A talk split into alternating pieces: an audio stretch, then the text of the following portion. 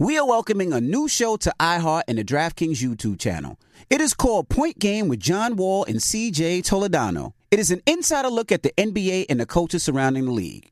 Every week, the five time All Star and the number one pick in the 2010 NBA Draft, John Wall, will give his unique perspective on hot topics in the league and tell the best behind the scenes stories from his time in the NBA. So check out Point Game with John Wall and CJ Toledano on the iHeartRadio app, the DraftKings YouTube channel, or wherever you listen to podcasts.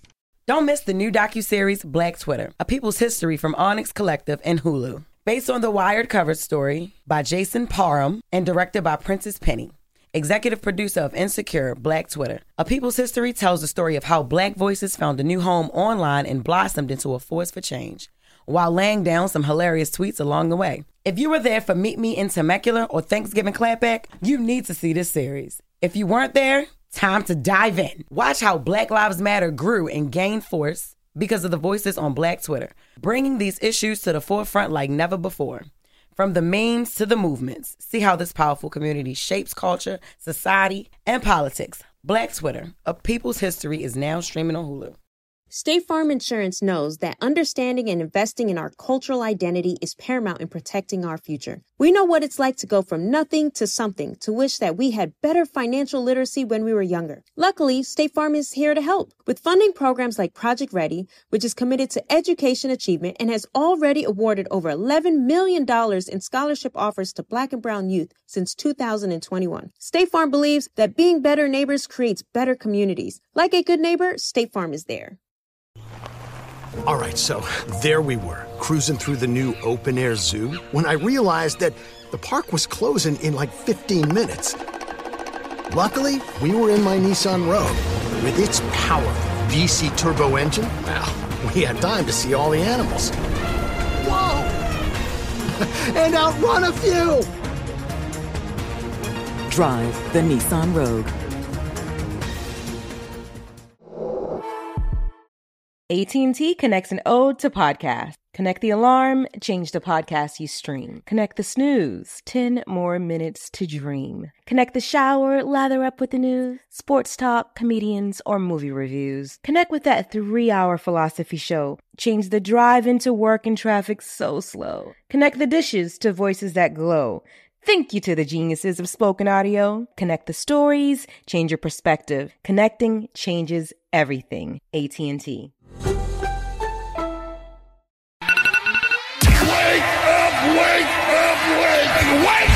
Yeah, you guys really are like the hip hop early morning, late night talk show. Breakfast Club is the most powerful, popular urban radio show in America. Live from the Black Mothership in New York City, it's DJ Envy and Charlemagne the God. It's different, you know what I'm saying? Like, y'all know what y'all talking about. Thank you, y'all. Be blessed, Five. I love y'all. Collectively known as Breakfast Club, bitches. So I'm always nervous when I do the Breakfast Club because sometimes you say stuff and it's just gonna get you in trouble. Everybody wake up.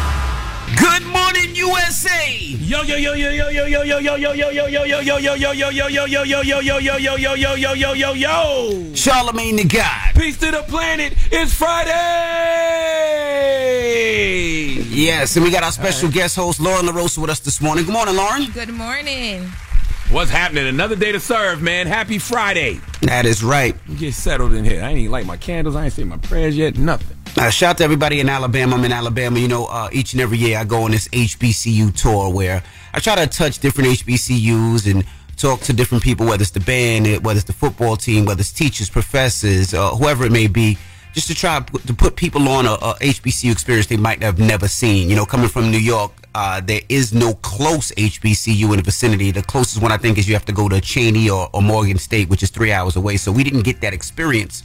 So I'm trying to show that experience to a lot of these uh, younger students. So we're doing interviews and just trying to uh, create awareness to these HBCUs. So this weekend I'm at uh, Alabama A&M. So salute to them. Drop a bomb for Alabama A&M. Dropping a clues bomb for Alabama A&M. As a Dominican who grew up in New York, what made you want to go to an HBCU?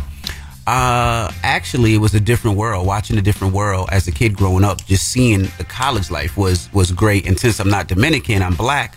Uh, my parents' dream was for me to go to a HBCU. They never got an opportunity to go to college. They couldn't afford it. So for their child, they wanted me to go to a HBCU. So that was their dream for me to go to college, and not just any college, but a HBCU. And that's why I went to Hampton. Well, that's good. See, that shows uh, the power of uh, entertainment. Yep. Correct. You know Mine what I mean? was College Hill. Yours was College Hill. College Hill. I mean that. Yeah. See, that, that- see that the- shows see the- as see well too that you watched. Yep. But College Hill, I even was like, I, I need to go to the schools that they went to. I and I didn't end up at those schools, but Yeah, College Hill been around that long? Wow. what you mean? No, I'm saying. Wow. No, I'm saying College Hill has been around a long, long enough to impact somebody wanting to go to college. Oh, How old are you, Lauren? I forgot. I'm 31. 31. So I'm saying it's been around. I was young. in College Hill. What we were like? Yeah, we were in high school. That's cr- I didn't realize College Hill was on on that long. I don't like that you keep saying that that long. He been stabbing you all week. I am not. That's not a stab. I really didn't think College Hill had been on for over a decade. Damn. Wow. Well, DJ Envy, I'm so happy you're doing that. Let's stay positive this morning. You can go right. to HBCU, right? I didn't go to college at all. Okay. I graduated uh, in night school, two years uh, behind schedule. I was supposed to graduate in 1996. I graduated in 1998. Night school been around that long? no, for real. I didn't know night school was around in like the ancient Roman. The 1900s? Yeah. Yes, it was around in the 1900s. And you know what's so funny? Uh, Omar Epps is going to be here this morning. Omar Epps is joining us this morning. Yeah, he That's got right. his, his his second book, Nubia: The Reckoning, uh, is out, and he actually talks about that. He talks about the fact of, of entertainment and the influence and impact it can have on on people in that way. Yeah, I posted the tease yesterday, and um, I forgot that Omar Epps uh, actually came to my mother's house and was rapping when he used to uh, rap back in the days. He used to do a freestyle, and I was just thinking to myself, I had all these people come in my mama basement, and they would be rapping from Fabolous Yeah, all to them Freeway, your mama house. BDC. I told you we need Omar this. Epps, what I all tell you at the beginning of this week, DJ Envy. What? We need a series, something from you. Like there's Yeah. a lot of history there. So when they did the Rap City and Tigger used to talk about Mama upstairs, that's how my basement really was. Like Mama was upstairs cooking, like Mama was upstairs cleaning. Like that's how it really was. So If but it was anybody, just pretty dope. if anybody got any any new candles in the back, you can bring them. They don't make candles like they used to. I feel like I feel like my grandma and them had candles that lasted for years. Yeah, these candles don't even last days. My grandma and them didn't used to light candles. You, it just sat in the room that you weren't allowed to sit in. Hmm. The room with the plastic in it. Lord have mercy. All right. Well, let's get the show cracking. We got front page news next. Tezlyn Figaro will be joining us. It's a Friday, and it's the Breakfast Club. Good morning. Morning, everybody. It's DJ Envy, Charlemagne the Guy. We are the Breakfast Club. We got Lauren LaRosa, our special guest host, in the building, and let's get into some front page news. What up, Tiz? What's going on, DJ Envy Lauren and Charlemagne the God? Good morning, Breakfast Club family. Good morning. All right, well, let's jump right into it. Let's talk about Congress now. They got three days to make a deal. Three days to make a deal. Unfortunately, we have seen this repeat over and over and over, uh, and they still do not have a plan. Now, the government funds run out at 12:01 Eastern Sunday. Uh, now, Democrats are presenting a united front, but the problem is on the Republican side. There's some internal fighting. They're calling it a Republican civil war uh, because some conservatives, uh, House Republicans, are pushing for deep spending cuts, even even threatening to oust Speaker Kevin McCarthy. You may remember, for those who follow this, in the very beginning, when Speaker McCarthy uh, was put, put in his seat, they had told him, you know, basically they would oust him if he uh, got too cozy with Democrats. And so they are uh, definitely making that threat again, saying that if he makes a deal, they will certainly be trying to remove him from his seat. He was asked how he felt about it. Take a listen to his response. How much is the fact that if you do cut a deal with Democrats, there could be a vote to push you out? How much is that driving your decision making right Nothing drives my decision. If that was driving my decision, wouldn't that dri- driven my decision making 15 times before? My, But you you could have cut a deal with Democrats, and that could be the end of it. Did Get I cut a deal then? No, so it Did I, did I cut a deal then? When? When? For the When I went 15 rounds. No, I'm talking about making- right now for the Okay, but, but, but let me let me explain something to you. I'm no different than I was then or before. My whole focus, what's in my mind, what drives me, is the American people. Yeah, I'm right. not worried if someone makes a motion. I'm not worried if somebody votes no. It's a damn shame that these folks are willing to let the government shut down for political reasons. I don't believe they'll let it happen, but it's just you know just the fact they are willing to do it shows that none of these people are really as America first as they claim to be. Mm-hmm. Claiming to be about the American people, yeah, right. And he's lying, talking about you know I'm I'm I'm not going to do anything because I'm worried about the people. Because actually, the impeachment hearing, uh, which we'll talk about in the second hour, was absolutely done because they told him he needed to do it or he would lose his position. So, uh, you know, we always say this on the Republican side, they they they push a hard line. So Oh, absolutely. It's, Yeah, it's just a few of them, uh, and they're they're really really holding the line to say you do this or else. So it's going to be interesting to see, you know, how they're going to move uh, this weekend. All right. Well, that is front page news. Now get it off your chest. 800-585-1051. If you need to vent, phone lines are wide open. 800-585-1051. Get it off your chest. It's the Breakfast Club. Good morning. It's a new day. This is your time to get it off your chest. Wake, wake up. Whether you're mad or blessed. It's time to get up and get something. Call up now. 800 585 1051. We want to hear from you on The Breakfast Club. Hello, who's this?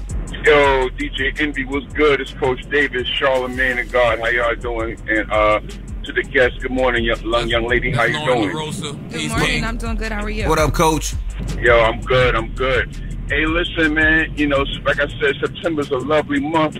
Not only did I celebrate my birthday, but I had my wedding anniversary, 21 years, and tomorrow is my son's 25th birthday, man. You know, I just wanted to shout my son, Amir Davis. I love you, boy. You know, um, I also wanted to talk about yesterday. I heard y'all this morning, um, you know, before y'all get on air about the body count. I really wasn't able to get through yesterday. Mm-hmm. And I want to say this, right? When we deal when we deal with you know sexual acts and things like that, that's a spiritual act, right? And to be engaged in such behavior from a spiritual standpoint, emotions, you're dealing with a lot of uh, trauma and things that go along with that because we're entering into each other. You understand, especially for men when you're entering into a woman. And I say that because as my son, right, my son turned 25, one of the things like Charlemagne said, you know, I impress, and I really do, I impress upon my son because you can doesn't mean that you have to. You understand what I'm saying? When you're dating these young ladies, you know, you don't have to have it in mind that you're gonna smash and, and take her down. That's not the that's not the goal, you know. And I, you know, I have a daughter as well. She's 21. She's 20 years old. So envy, I understand you, brother. You know, you you, you look at things like I had. It's funny. I had this conversation with my brother yesterday. Yo, I really sat back and I thought about in my 15 years what my body count is, what my personal body count is. And I'm gonna keep it a stack. No, I was not, uh, uh, Charlemagne. I'm gonna keep it a stack with you. In my 50 years, I can say maybe 20 females. I'm gonna keep it a buck. Maybe 20 females in my 50 years, and I'm talking college. You understand what I'm saying? Now, I wasn't, I wasn't out there like that. Yeah, I got my experience, but I always felt, man, this is this thing is is like you said, it's your body. It's your, it's a temple, you know, from a male and a female standpoint. But I want to leave y'all with this. Last time I was talking to y'all, um, I was mentioning about the ABA um, and the Coney Island Thunder.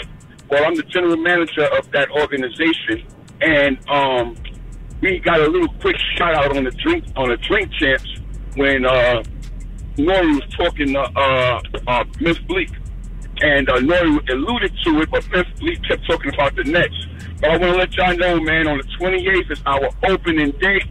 I would love to invite y'all two gentlemen out to come watch history being made in Coney Island, Brooklyn, and Kingsborough Community College. Yo, the Thunder is here, and we're going to take Brooklyn and, and New York by storm, man. And I want y'all to have a great day, gentlemen. Thank y'all for allowing me to get You on too, the phone right. and talk to y'all. Thanks for the invite, brother. Ten thousand dollars for that commercial you just did. Okay. you stupid. But thanks for that invite, brother, and good luck for the season. Get it off your chest. 800 585 1051. If you need to vent, hit us up now. It's The Breakfast Club. Good morning. The Breakfast Club.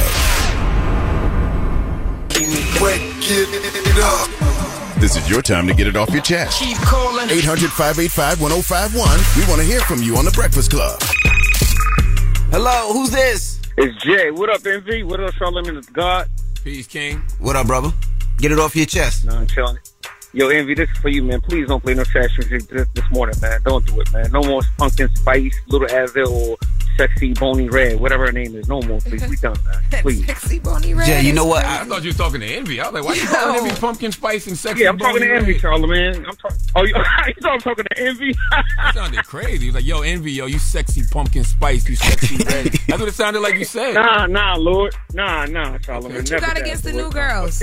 Man, they wag. Listen, without the beats, they can't rap. Damn. Take off, take off the beats. Do me a favor. Take off the beats, right, and just listen to what they say. They can't. They, they're not saying nothing, man. Sexy Red be rapping. That ain't for us, Sexy my what? friend. Sexy Red be, be rapping. I hear you. What she be rapping about?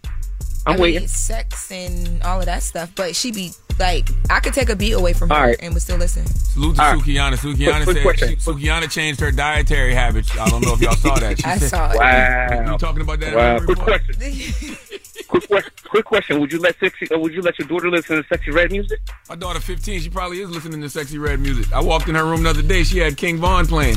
Oh, Oh man. Well, anyway, fellas, have a good day, man. Don't, don't talk to me like I failed as a father. All right, Jay. Damn. Well, Jay, I, I don't know if you know, but we don't pick the records up here, Jay. I only pick my mix, Jay. So if, if you hear something that you love or you don't like, that's that's not on me. And by the way, why do us old heads act like our generation was any better? Like, knock it off. Nobody. Like, well, yeah, some people do. But yeah, no, I mean, we, like, we like, had you- we ones. acting like we acting like the Lil' Kims of the world and the Trinas and the Foxy Browns. Browns weren't as weren't as ratchet and sexual as them. Like, cut it out. what they always try to do is, is is minimize it by saying, like he said, if you take the beat away, what they can't rap. What are they even talking about? And it's like some of them girls, sexy rap can really flow. I just think it gets overlooked because of what she's talking about. Mm. All right. But but I always felt like that about people like Kim. Kim can rap her ass off. People debated whether she could rap or not in your time. I've I- never I- heard She I don't anybody know said say if in I your don't know if they- time. Yeah, I, because you, you I, I don't your know if they debated whether she could rap, but I think that uh, because of the content, people didn't pay attention to her talent as much as they should. I have. could, I could. That's understand. That's what I think. Hello, who's this? DJ Envy, Charlemagne the God, Lauren, good morning. Good morning. OG Rob. OG Rob. What up, Rob? You got some balls for us? It's ball time. You already know it's Friday, man. It's ball time. Let's get right into it. Check it out.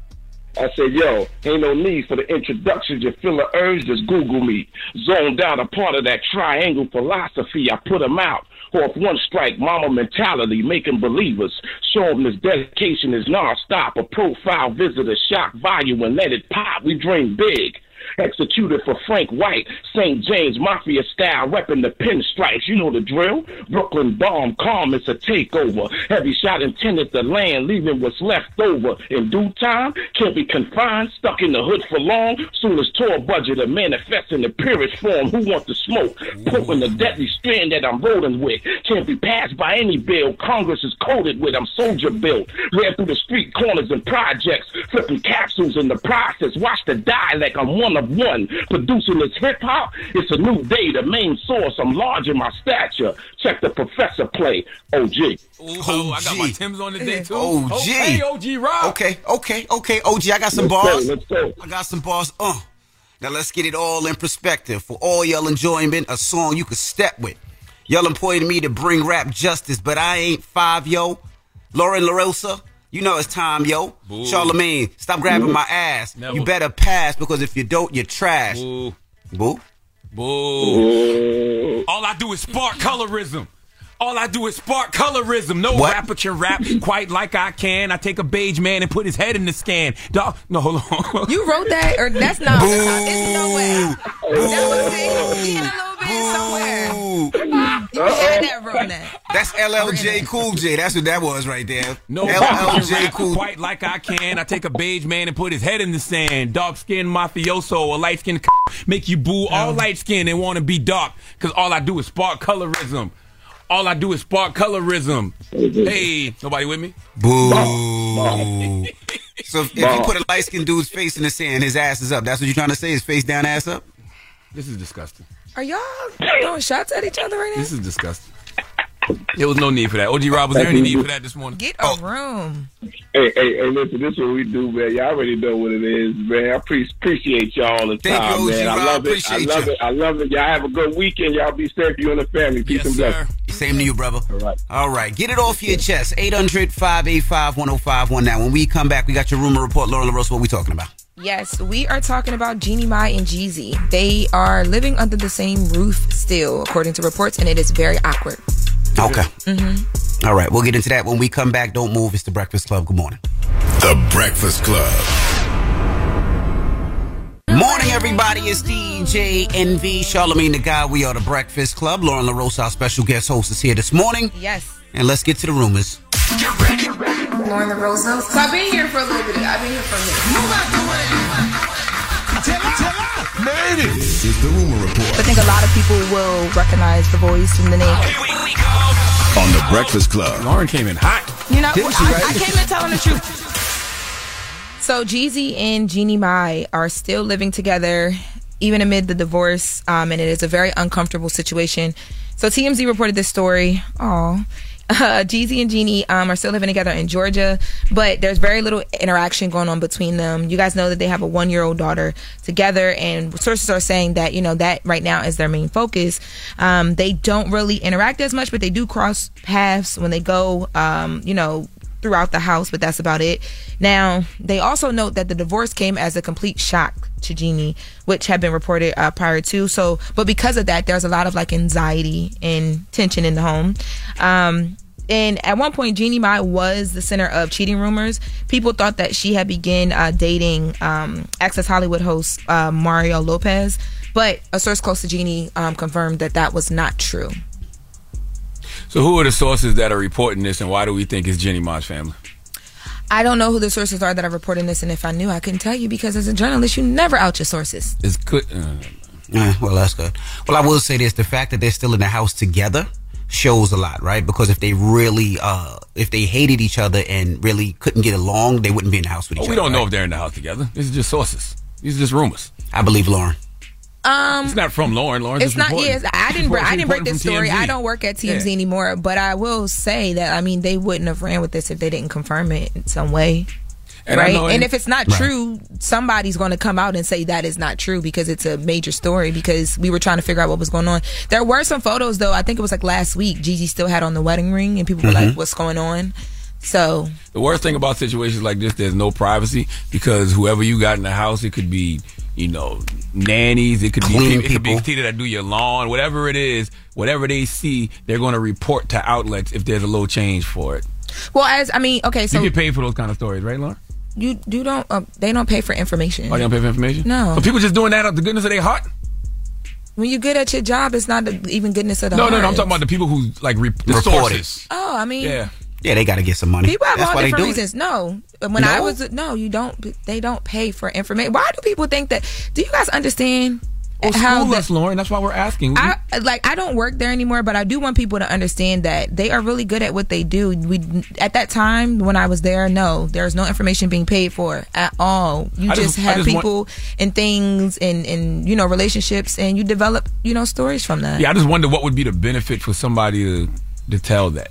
You know what I mean? Right. I can't answer that because each person's benefit might be different. But you know, sometimes I think people just want to feel important, maybe or included. But, or, but they never mention the name though. Like if it's a cleaning person or if it's a nanny or if, 'Cause it, you if would- it's the landscape, but they don't mention the name, So you- it's like, what do you get out of it if it's not finance? They probably just get off hearing the story, Mm. like knowing that I'm the person that delivered that. It could. You never know who this or whether it's who the source is, though. So Mm-hmm. who, depending on who the source is, the the the what I get from it changes, right? Yeah. Because if it is something like that, like a nanny, a makeup artist, or whatever, maybe they're just wanting to be involved. I get what you're saying. Or if it's someone that, like, if you know, celebrities put stories out too. If it's like that, where it's, it's some coming from someone's team, maybe Mhm. they're trying to control a narrative. Like, there's so many different reasons. You yeah, some can't. some people don't need credit for the drama they stir up. They just like to, you know, stir it up. Yeah, set things on fire and walk away and Well, I think burn. I think this situation was on fire from the minute that the divorce papers were filed. Like that's a huge story. So at this point, you already in the fire. You might as well like you know extinguish what's around you.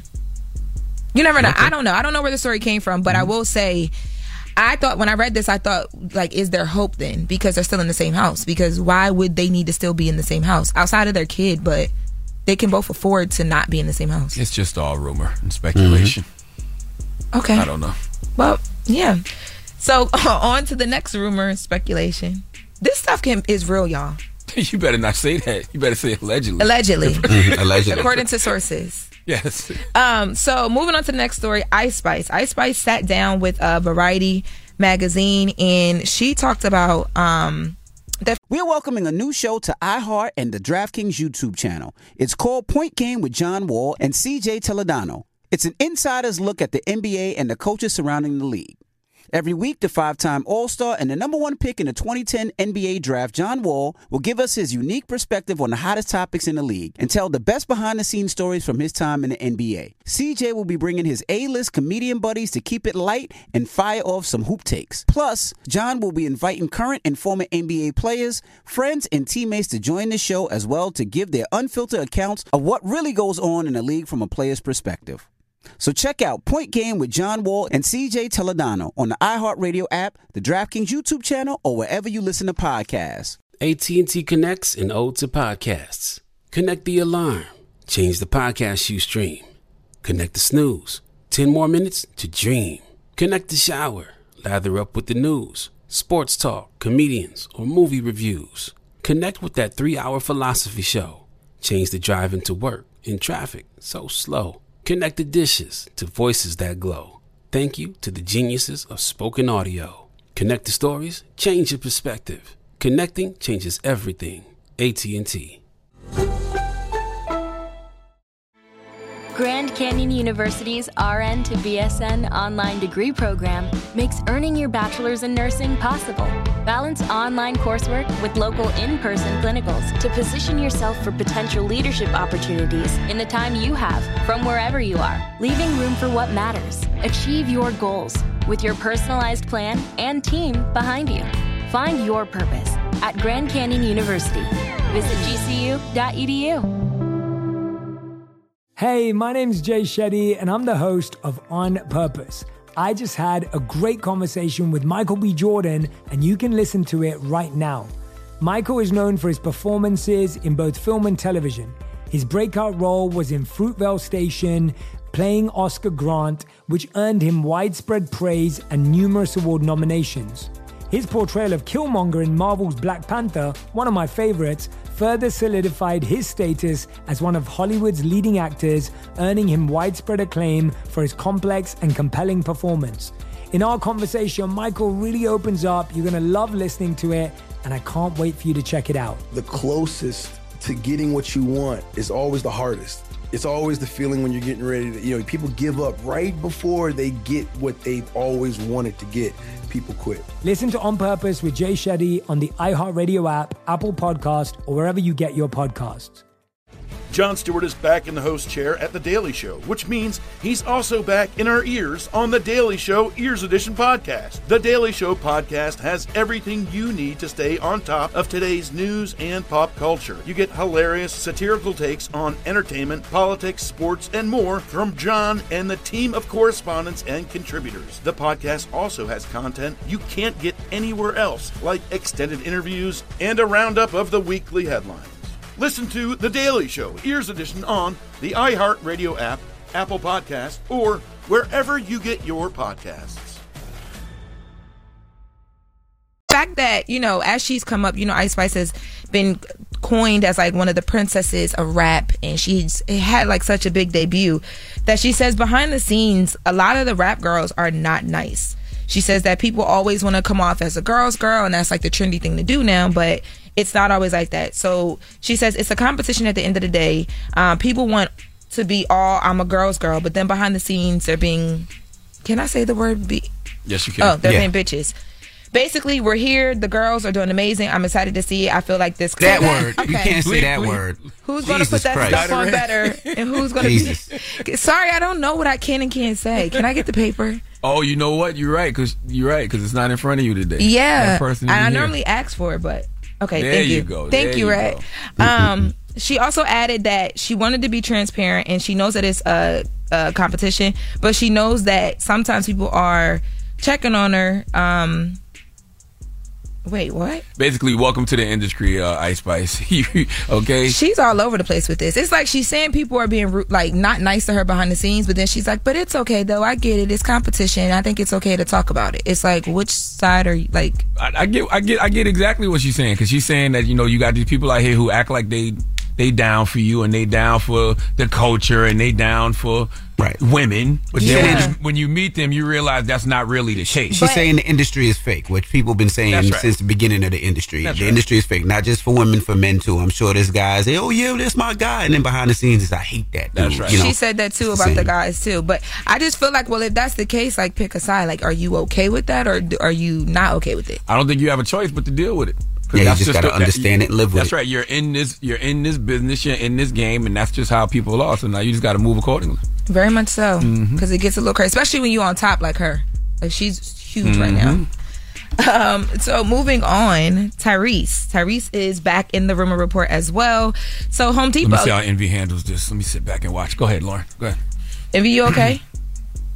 I'm great. Oh, why'd you do that to him? Just I'm seeing. blessed. Just Oh my god. Okay, so you guys remember um, Home uh, Tyrese came out and said that Home Depot was racist, and he filed a one million dollar uh, racial profiling and discrimination lawsuit. So Home Depot has now responded in legal docs, and Home Depot is saying that Tyrese made a series of false and misleading claims in that one million dollar racial uh, profiling and, and discrimination lawsuit that he filed last month. Um, they're saying that the company has surveillance footage from the incident that contradicts a number of claims that uh, Tyrese made. So the the first claim is is saying that the footage uh, actually shows him at the counter. Um, he had, I guess, began to ring up his stuff. Um, he then went back to shop for more stuff Mhm. and then returned 25 minutes later. So that's why all of his items were cleared uh, from the checkout area. Um, and he, they also said that the cashier voided the items um, that were being presented because they wanted to help other customers in his absence. You know how that goes. Like when you're shopping for stuff, they can't like hold the line up for too long. Mhm. They said that he was gone for 25 minutes, so they had to do that to move on. They also say that this was uh, that Tyrese was very misleading by this in his complaint. Um, that a computer computer glitch caused the transaction to be uh, delayed. So basically, they're saying everything that he claimed was not true. So the computer glitch, why the items were cleared from the front, the I guess the amount of time he took to leave and come back to the register. Basically, Home Depot said you you ain't getting this four hundred and fifty million dollars you suing for. That's what they're trying to say. Yeah, but with stuff like this, I, I I understand that you base it off of fact, right? When you're trying to decide in court, but if he felt that way, how do you tell him that? No, you you can't feel that. I mean, that's why he's filing the lawsuit. Yeah, that's why you got they, they they're saying their side in court, so now he got to prove his side in court. That's all. But one of these people is, is going to win, right? And it, it doesn't sound like they're fighting back hard. So I don't know if it'll be him. be But he still you. feels that I'm- way. you wanna know how I really You feel? ever walked in a store and felt like something happened to you, and then you're like, did it or did it not? But you got to make sure it's just not your feelings. But you know what? I want to see Tyrese with four hundred and fifty million dollars. Wouldn't that be amazing? Tyrese Gibson with four hundred and fifty million dollars. Wouldn't y'all like to see that? Why are you smart? Like, what what you getting at here? I'm not getting at nothing. Wouldn't it be amazing to see Tyrese with four hundred and fifty million dollars? You know how entertaining that would be. Are you stirring a pot right now? What, what pot are I'm you not stirring? stirring any pot. I want to see Tyrese get his money if he is deserving of said money. I think it'd be nice to see anybody with 450 million that look like us. Honestly, mm-hmm. He don't look like you. You Dominican. Okay, Tyrese look I'm like not me. Dominican. I'm like, All right? I'm, I'm black, sir. I'm Tyrese black. I don't know if part you're black, tribe sir. over here. Okay. Well, I we'll see. I'm sure his attorneys will be uh, filing some responses soon. So you got envy? Nothing else? Nope. God bless Tyrese. And you said there's a surveillance cameras, right? You said Yeah, that, you Home said you Depot ain't got they have nothing else. Now surveillance leave it I just God said bless. God bless. I just said God bless. I just asked the question. I Okay, said God you ain't bless. nothing- we don't need nothing about no surveillance cameras. You said I God just bless. said God bless. I'm just Okay, asking. I- okay, I I can't can't say God wait. bless. I can't wait till the shoe on the other foot. The shoes always on the other foot. I ain't even got no shoes, Lord. I know okay, you I mean them- am the shoe. You mean them Right? slides? I am the shoe, exactly. Okay? All right? Lord have mercy. Well, that that's the rumors for right now. God, Envy, don't let him get to you. you God got bless. good things you doing today. I'm just saying God bless. I can't say God bless. And leave it at that. Now, That's all I move said. on. Front page news. That's right. Front page news is next, and Omar Epps will be joining us. Oh my goodness, this is a great Friday. It's the Breakfast Club. Good morning. The Breakfast Club. Your mornings will never be the same. Morning, everybody. It's DJ Envy, Charlemagne the Guy. We are the Breakfast Club. Let's get in some front page news. Now, Lauren LaRosa is our special guest host this morning, and Tez is here. Good morning, Tez. Good morning, DJ Envy. Good morning, Lauren. Good morning, Charlemagne the Guy. Good Peace, morning. Let's jump right into it. All my NFL fans, Detroit Lions beat the Packers last night 34-20. All right, well, let's talk, let's jump right into it. Let's talk about the first impeachment. Yeah, the first impeachment hearing uh, was no information on President Joe Biden. Uh, they started this yesterday. Their star witnesses testifying that they lacked proof that he committed an impeachable offense. Again, didn't bring any information about his conduct or any support for Republicans' accusations that he entered into corrupt overseas business deals. And Texas Representative Jasmine Crockett had a word about it. Let's take a listen. When we're talking about somebody that's committed high crimes, it's at least indictments. Let's say 32 counts related to unauthorized retention of national security secrets, seven counts related to obstructing the investigation, three false statements, one count of conspiracy to defraud the United States, falsifying business records, conspiracy to defraud the United States, two counts related to efforts to obstruct the vote certification proceedings, one count of conspiracy to violate civil rights, 23 counts related to forgery or false document statements, eight counts related to soliciting, and I could go on because he's got 91 counts pending right now. But I will tell you what the president has been guilty of. He has unfortunately been guilty of loving his child unconditionally, and that is the only evidence that they have brought forward. Until they find some evidence, we need to get back to the people's work, which means keeping this government open so that people don't go hungry in the streets of the United States. And I will yield. Mm. Charlemagne, guess she told them. Yeah, she she sound like she uh she know what the hell she talking about. I like her. Well, she told him what time it was uh, when she talks about you know how we need to be focused on uh, what is happening in this government shutdown. Uh, she is absolutely right where the focus should be. I didn't mention this last hour, but want to just kind of throw that in so people can know the uh, severity of what we're talking about with the shutdown. FEMA is actually cutting disaster aid right now. You know, as they're preparing uh, for this shutdown, they're cutting about eight billion dollars. So uh, there's a disaster and, and folks need help. You know, that emergency help is going to hit different when you don't have the money. We also talked about earlier in the week when I covered this story what actually happens with the shutdown. So we're talking about furloughing employees, employees not being paid, having to get paid on the back end. Some will never get paid at all if they're not essential employees. And we're talking about uh, se- uh, jobs possibly being cut as well. So the shutdown is a real thing. It does affect uh, the American people. It trickles down, especially when we talk about removing a lot of those programs. So this is a real thing that people should be paying attention to this weekend. And I will have an update on Monday. Yeah, I mean, nothing about this government shutdown says I care about people. You Right. cannot say you care about the American people if you are willing to let this happen in any way, shape, or form. Especially during right now when every inflation and all that stuff That's is happening. right. I have a friend, um, when we reported this earlier this week, Tez, when we talked about it, one of my Mhm. friends reached out to me and she was talking to me about what she's going through. She's preparing for it and she is not going to be paid. She has a son, she has a home, like, you know what I mean? And she's Mhm. literally preparing to go without pay and will still have to work. Wow. Yep. And see, that's that's the key. I want people to know, like, they're, some of these people will not be paid, but still have to work. You know, Yes. so imagine thought that. that was you know. crazy.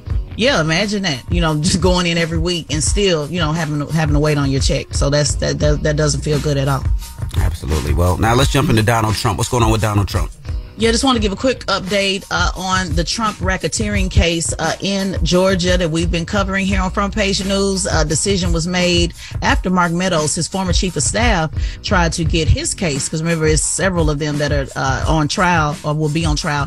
He tried to get his case moved to the federal court. So once Trump attorneys seeing that that did not work, uh, then now they said they're just going to go ahead and let it stay in the state court in Atlanta. A lot of people were shocked about this because he was really pushing for the federal uh, for this to be a federal case. You may wonder why. It is because federal probably would have, again, just assumption would have benefited him more once it would, it, one, it would not have been televised. And two, they believe he would have had a uh, possibility for a better jury.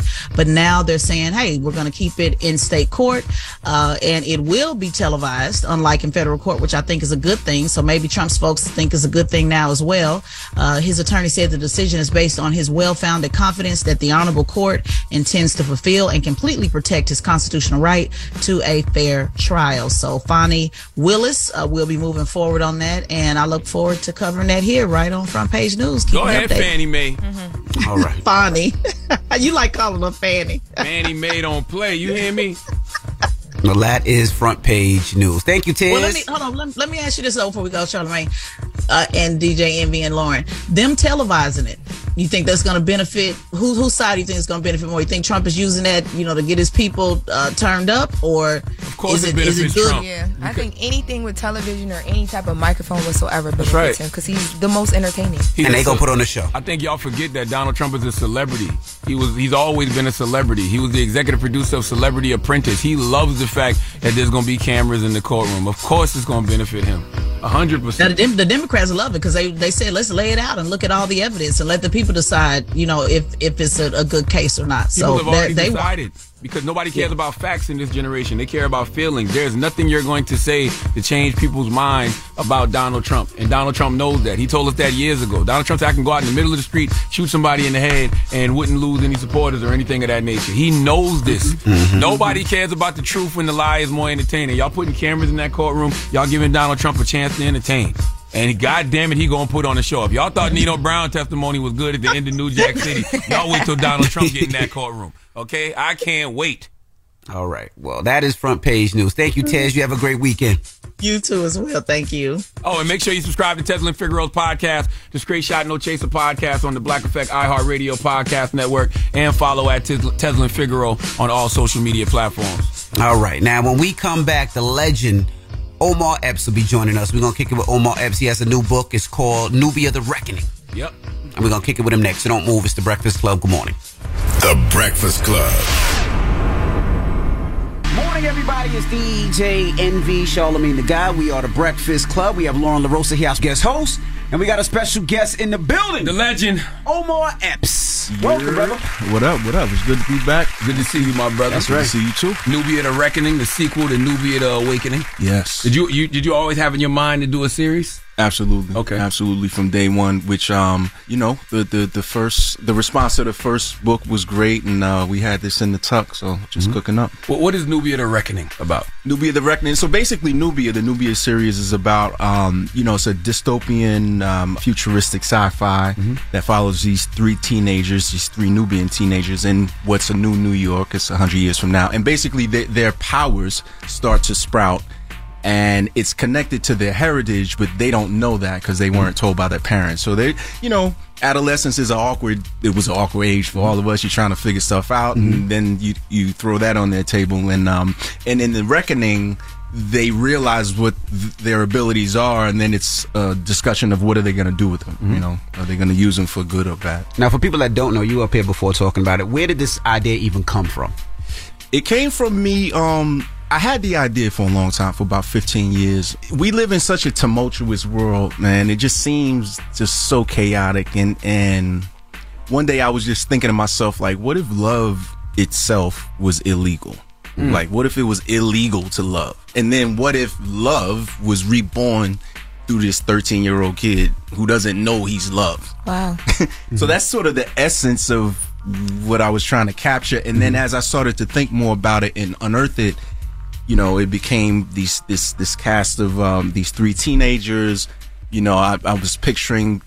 We always think about these cataclysms and the world is changing, and I'm like, well, there's going to be life after that, Mhm. there's some form. So what does that look like? Because for those kids, uh, in a hundred years from now, whatever's happening for that generation will be normal to them because that'll be the only world they know, right? So they're dealing with it accordingly. And okay, so there's technology is going to be like past what we can fathom now. What does that look like? And then I think there will be a rudimentary element um, because the basic necessities of human life is like food, clothes, and shelter. That's never going to go away. Right. So there's always going to be a like, yeah, you're super high tech, but I'm over here analoging it and, and killing it. and so what happens when those um, those worlds meet? And then what are the human themes that seem to transcend time? So though Nubia takes place in the future, a lot of the themes that we explore if you go 100 years prior to now and 100 years before that you still were dealing with classism racism sexism all of them isms.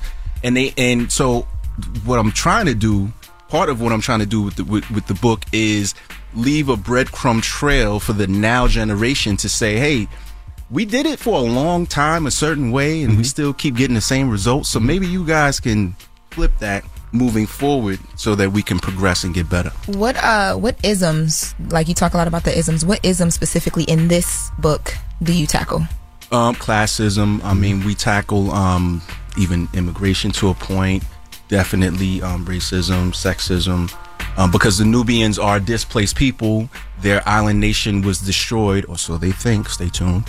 Um, and so they're in a new, what I'm calling a new New York, and they are sort of the have-nots. And so the people who were here, and, and the, the color has nothing to do with it. They're just sort of native New Yorkers, I guess. You know, they they feel a way about well, who are these new people? And then as the powers start to sprout, they're like, who are these new kids, and why do they have a seat at our table? You know, just yeah, how society seems to be, which is it's always been perplexing to me because I look at life like this. If a rock big enough hits this planet, it ain't gonna matter if you got a million dollars or a dollar. Everybody gonna be in the same boat. I think about that when we on planes. You see what I'm saying? Who saying? cares if you're in first class or whatever the plane goes Or if down not. to rap? But you still sit in first class though. Sure. Well, it's But free the- drinks. Yeah. No. But if the plane go down, everybody dying regardless of what class And, you and leg room, uh, honestly. But it, there's a lot of parallels to real life. Like when I'm listening to you talk, I'm like, wow. I remember thinking that, like gentrification, for instance, right? When people come into your neighborhood, you're like, yo, who are these people? And how did they just pull up with all this power and like whatever? How did you know what from real life you wanted to put in this specific book? It's what felt natural to me. Um, I didn't set out to write a Afrofuturistic young adult sci-fi book. I just Really? had- 'Cause it's very I on didn't brand even for- know- It is that. I didn't even know that was a genre. I, I'm a creative, so I just had an idea, and I just started digging and digging and writing and writing. And so once it was coming to be, you know, as I got with the publisher and everything like that, they were like, "Oh, it's in this box," and I was like, "I didn't even know that was a thing." Wow. So to your to your question in terms of um, why tackle certain themes, it's what felt natural to me. Um, I remember vividly being 12, 13, 14, 15, and the things that influenced me uh, for better and for worse. You know what I Mhm. mean? I think when you're at that age, a lot of what you are is a you're a product of your environment and programming. Right, so you're taught one thing at home, and then you in school for eight hours, and then you're in the world, and you start to see the the the, the paradox of life, the contradictions of Mhm. life, and and then it and then in those experiences you sort of discover who you are. So like for me, growing up, I was revolutionary. Like for those that remember the show Good Times, I was like Michael. I had a conviction on what I believed very young.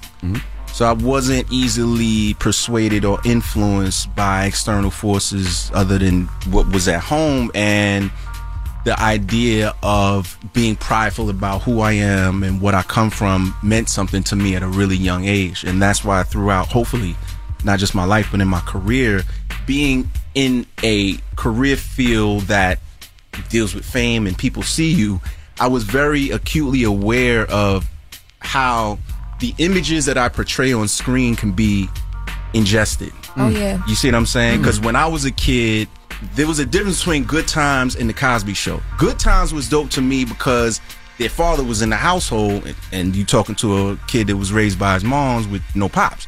So I saw that, but then it was always like, mm, but he never gets the job. Right. So it was always you left like on a down tick. When Cosby Show came along, I was like, hmm. They were up. Like she's a lawyer, he's a doctor. They mm-hmm. always got food on the table. They always laughing, mm-hmm. even when there's a lesson to be learned. They- They find a fun way that I was like, I want to do that when I Mhm. started having kids. I want to. That's the model. And this is nothing against anyone in my family or extended family, but seeing that imagery every Thursday meant something to me. Absolutely. You know, and I didn't really realize it until I became a father and was building my own family. How much influence that had on me, but but I knew a, a, a little nugget of, you know what? When I was young and and you know the movies were coming like every other day, I was like I was saying no more than I was saying yes. Just, be, just You know because what of I what mean? the script was, and you knew what it would, what it would Exactly, represent. and it's, and it's nothing against those other people who may have taken those roles or been involved in those projects. I, I get it. We all trying to work at the end of the mm-hmm. day, but I I just took the long road. You know, like nah, nah I, I want to do things that I connect to that can hopefully transcend time, but that hit. You know, that stick. It might not be the big shiny thing when it comes out, but it's mm-hmm. just gonna stick. Like you know, when you think about John Singleton and you think about what, you know, what we worked on together, it is it's scary how many if you revisit that project, if you if you see how many issues he We're welcoming a new show to iHeart and the DraftKings YouTube channel. It's called Point Game with John Wall and CJ Toledano. It's an insider's look at the NBA and the coaches surrounding the league. Every week, the five time All Star and the number one pick in the 2010 NBA Draft, John Wall, will give us his unique perspective on the hottest topics in the league and tell the best behind the scenes stories from his time in the NBA. CJ will be bringing his A list comedian buddies to keep it light and fire off some hoop takes. Plus, John will be inviting current and former NBA players, friends, and teammates to join the show as well to give their unfiltered accounts of what really goes on in the league from a player's perspective. So check out Point Game with John Wall and CJ Toledano on the iHeartRadio app, the DraftKings YouTube channel, or wherever you listen to podcasts. Hey, my name's Jay Shetty, and I'm the host of On Purpose. I just had a great conversation with Michael B. Jordan, and you can listen to it right now. Michael is known for his performances in both film and television. His breakout role was in Fruitvale Station, playing Oscar Grant, which earned him widespread praise and numerous award nominations. His portrayal of Killmonger in Marvel's Black Panther, one of my favorites, further solidified his status as one of Hollywood's leading actors, earning him widespread acclaim for his complex and compelling performance. In our conversation, Michael really opens up. You're going to love listening to it, and I can't wait for you to check it out. The closest to getting what you want is always the hardest. It's always the feeling when you're getting ready to, you know, people give up right before they get what they've always wanted to get. People quit. Listen to On Purpose with Jay Shetty on the iHeartRadio app, Apple Podcast, or wherever you get your podcasts. Jon Stewart is back in the host chair at The Daily Show, which means he's also back in our ears on The Daily Show Ears Edition podcast. The Daily Show podcast has everything you need to stay on top of today's news and pop culture. You get hilarious, satirical takes on entertainment, politics, sports, and more from John and the team of correspondents and contributors. The podcast also has content you can't get anywhere else, like extended interviews and a roundup of the weekly headlines. Listen to The Daily Show, Ears Edition, on the iHeartRadio app, Apple Podcast, or wherever you get your podcasts. Every week on Talk Easy with Sam Fragoso, I invite an artist, writer, or politician to come to the table and speak from the heart in ways I imagine you haven't heard from them before. Some of my favorites are with Tom Hanks, Margaret Atwood, Questlove, Cate Blanchett, and Oscar Isaac. If that sounds like a varied group of people, it's because it is. I always wanted to make a show where one week we could sit with a politician like Beto O'Rourke, the next an author like Min Jin Lee, or TV titans like Bill Hader and Quinta Brunson. Basically, this is a podcast driven by curiosity and an abundance of research. Conversations where people actually start to sound like people. In recent weeks, I sat with Dan Levy, Ava DuVernay, Benny Safdie, and the editor of The New Yorker, David Remnick. You can listen to Talk Easy with Sam Fragoso on the iHeartRadio app, Apple Podcasts, or wherever you get your podcasts. I hope to see you there. Hi there, I'm Bob Pittman, Chairman and CEO of iHeartMedia. Welcome to Math and Magic Stories from the Frontiers of Marketing. This week I'm talking to the one and only Ryan Seacrest. Love the connection to people. I think at the core, what I get excited about, what gets me up in the morning, is connecting with people in an unscripted, unvarnished way. Is getting to to say something to them, hear back from them, know that I'm part of the routine, and I look forward to getting on the air. I look forward to it.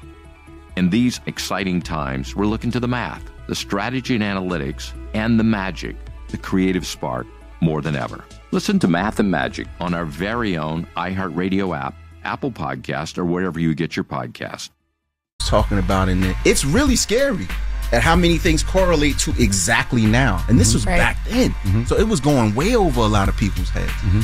You know what I mean? We talking about obviously you talking about the racism, but you talking about mass shooting, you talking about um protecting women, you know, uh, gender identity, like all of these things are in that. in And we that still, like you deal with it none of those today. things change, yeah. And we still, and that's that's why I say it's scary. It's scary. You know what I mean? Like it, it, it, and but art has that ability.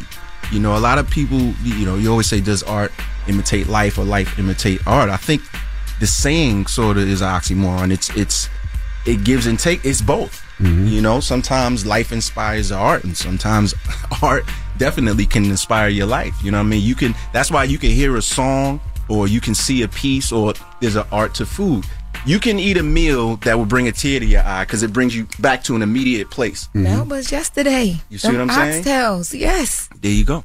All right, we got more with Omar Epps when we come back. Don't move. It's the Breakfast Club. Good morning. Also, Ebony K. Williams will be joining us next hour, and we're going to be taking your calls 800 585 1051. We had a discussion yesterday about some comments she made, and let's have a discussion, all right? So we want you to call in. Ebony K. Williams will be joining us 800 585 1051 if you want to chop it up with her, if you want to talk to her. And then we got more Omar Epps when we come back. It's the Breakfast Club. Good morning. Morning, everybody. It's DJ Envy, Charlemagne the Guy. We are the Breakfast Club. Lauren LaRosa is our special guest, and we have Omar Epps here, but also. Ebony K. Williams will be joining us next hour, and we talked about uh, some statements that she said, and Lauren LaRosa was talking about it. A lot of people were very passionate, so she's here to discuss. So if you want to talk to Ebony K. Williams, she's going to be joining us. You could get on the phone lines right now, 800 585 1051. But right now, let's get back into our conversation with Omar Epps. All right, Charlemagne? You know, I love what you just said about uh, the, the movies because I think about it even with a series like this because I, I saw you said you wish this book existed when you was a child. Yeah. I don't know when the series is going to end, but endings are very important because I Yes. think a lot of times in this art we talk about the problems, but we never talk about the solutions, and Yes. there never seems to be a happy ending. Whether Great it's point. Menace II Society, Boyz n the Hood, whatever it was, Juice, there's really no happy ending. Well, I think uh, maybe maybe because they was trying to teach a certain lesson, a mm-hmm. certain angle of the lesson, mm-hmm. you know, and then we, I, that's making me think about certain songs where like, yeah, they they're not showing the glamorous part, they're showing the other part. Mm-hmm. Like we used to see in the rich and pose and all of them and all of that fly stuff, but they're not showing you the heartache that comes along. And so I think things are necessary with Nubia. I do have the ending, but it also is an entryway into film television, animation, everything you could think of. I have story points that we want to hit. Um, so it's essentially I've created a my own universe that hopefully one day can be akin to like Marvel. That's what pains me about the Nubia series, though, because I love science fiction and I do feel like it needs to be a film or TV show. I don't know if Hollywood will ever make a real investment into sci-fi led by black people. I'm not waiting on Hollywood. Okay. If, if, if I was waiting on Hollywood, the book would have never been written. Absolutely. So we gon' we gonna do what we do, which is find a way. You know, you, hey, we made a delicacy out of the scraps, meaning mm-hmm. they Yeah. threw us pig intestines and we made chili. Yeah. He was talking and about she chili. loves And we- chili. and we She made them so chili. good. I'm they was like, hey, like, I love can you make me a plate? Word up. This is what we do. So hopefully it is in my lifetime. I mean, this is what I'm doing it for. But you know, th- there's when I say there's more of us, I'm not talking about a color. I mean like-minded. Mm-hmm. Mm-hmm. There are more like-minded people than what we see portrayed in the news and in blogs and stuff like that. So when people put their money where their mouth is and really support one another, then it it enables us to go to those next levels to where we don't have to be fully dependent on other systems. Absolutely. Now, the three main characters of the book, I don't want to say their names wrong, um, but Uzochi, Lencho, and Zuberi. Thank you. So they are of this first generation to discover, discover these powers. Yes. When I read about that part of it, it made me think about like just being first generation, coming from certain like you know like I'm first generation college student or whatever, and you realize that you really can be put in a dark room and find the light, Mm-hmm. right? What is the message in this book to the first generation? Of anything like the, the the students, the kids, the you know I'm first generation to go to college, I'm first generation to buy a house. What message? Generation millionaires. Yeah, like I'm. What do they First take away from this from this book? I mean, there's there's a lot of things that it take. The, I think the the one of the main themes for me is the idea of unity. You know, cats that spend twenty five hundred dollars on a belt because it has a certain name on it. Mm-hmm. But if Envy, Shirt Kings, or like Fubu and them back in the mm-hmm. day, Supreme and them back in the day, they say, "Yo, the belt's five hundred dollars." We like from you, Too much nah. for your brand, right? Mhm. I'm gonna go spend triple over there. Same quality, mm-hmm. right? Same, and then you you elevate and you be like, oh, they make all of these bags and stuff in the same factories, mm-hmm. same materials, same everything. But because we're blinded by a name, which comes with a perception, mm-hmm. we don't know how to how to stand for ours. Like, no, we have the spending dollars, so we're gonna spend here where it really matters, and let, as Killer Mike Salute always talks about, keeping the dollar circulating amongst us mm-hmm. first before it goes out, right? So the theme of unity on on every level, and the other thing I really want the young reader to take away is all the answers are already inside of you. That's right.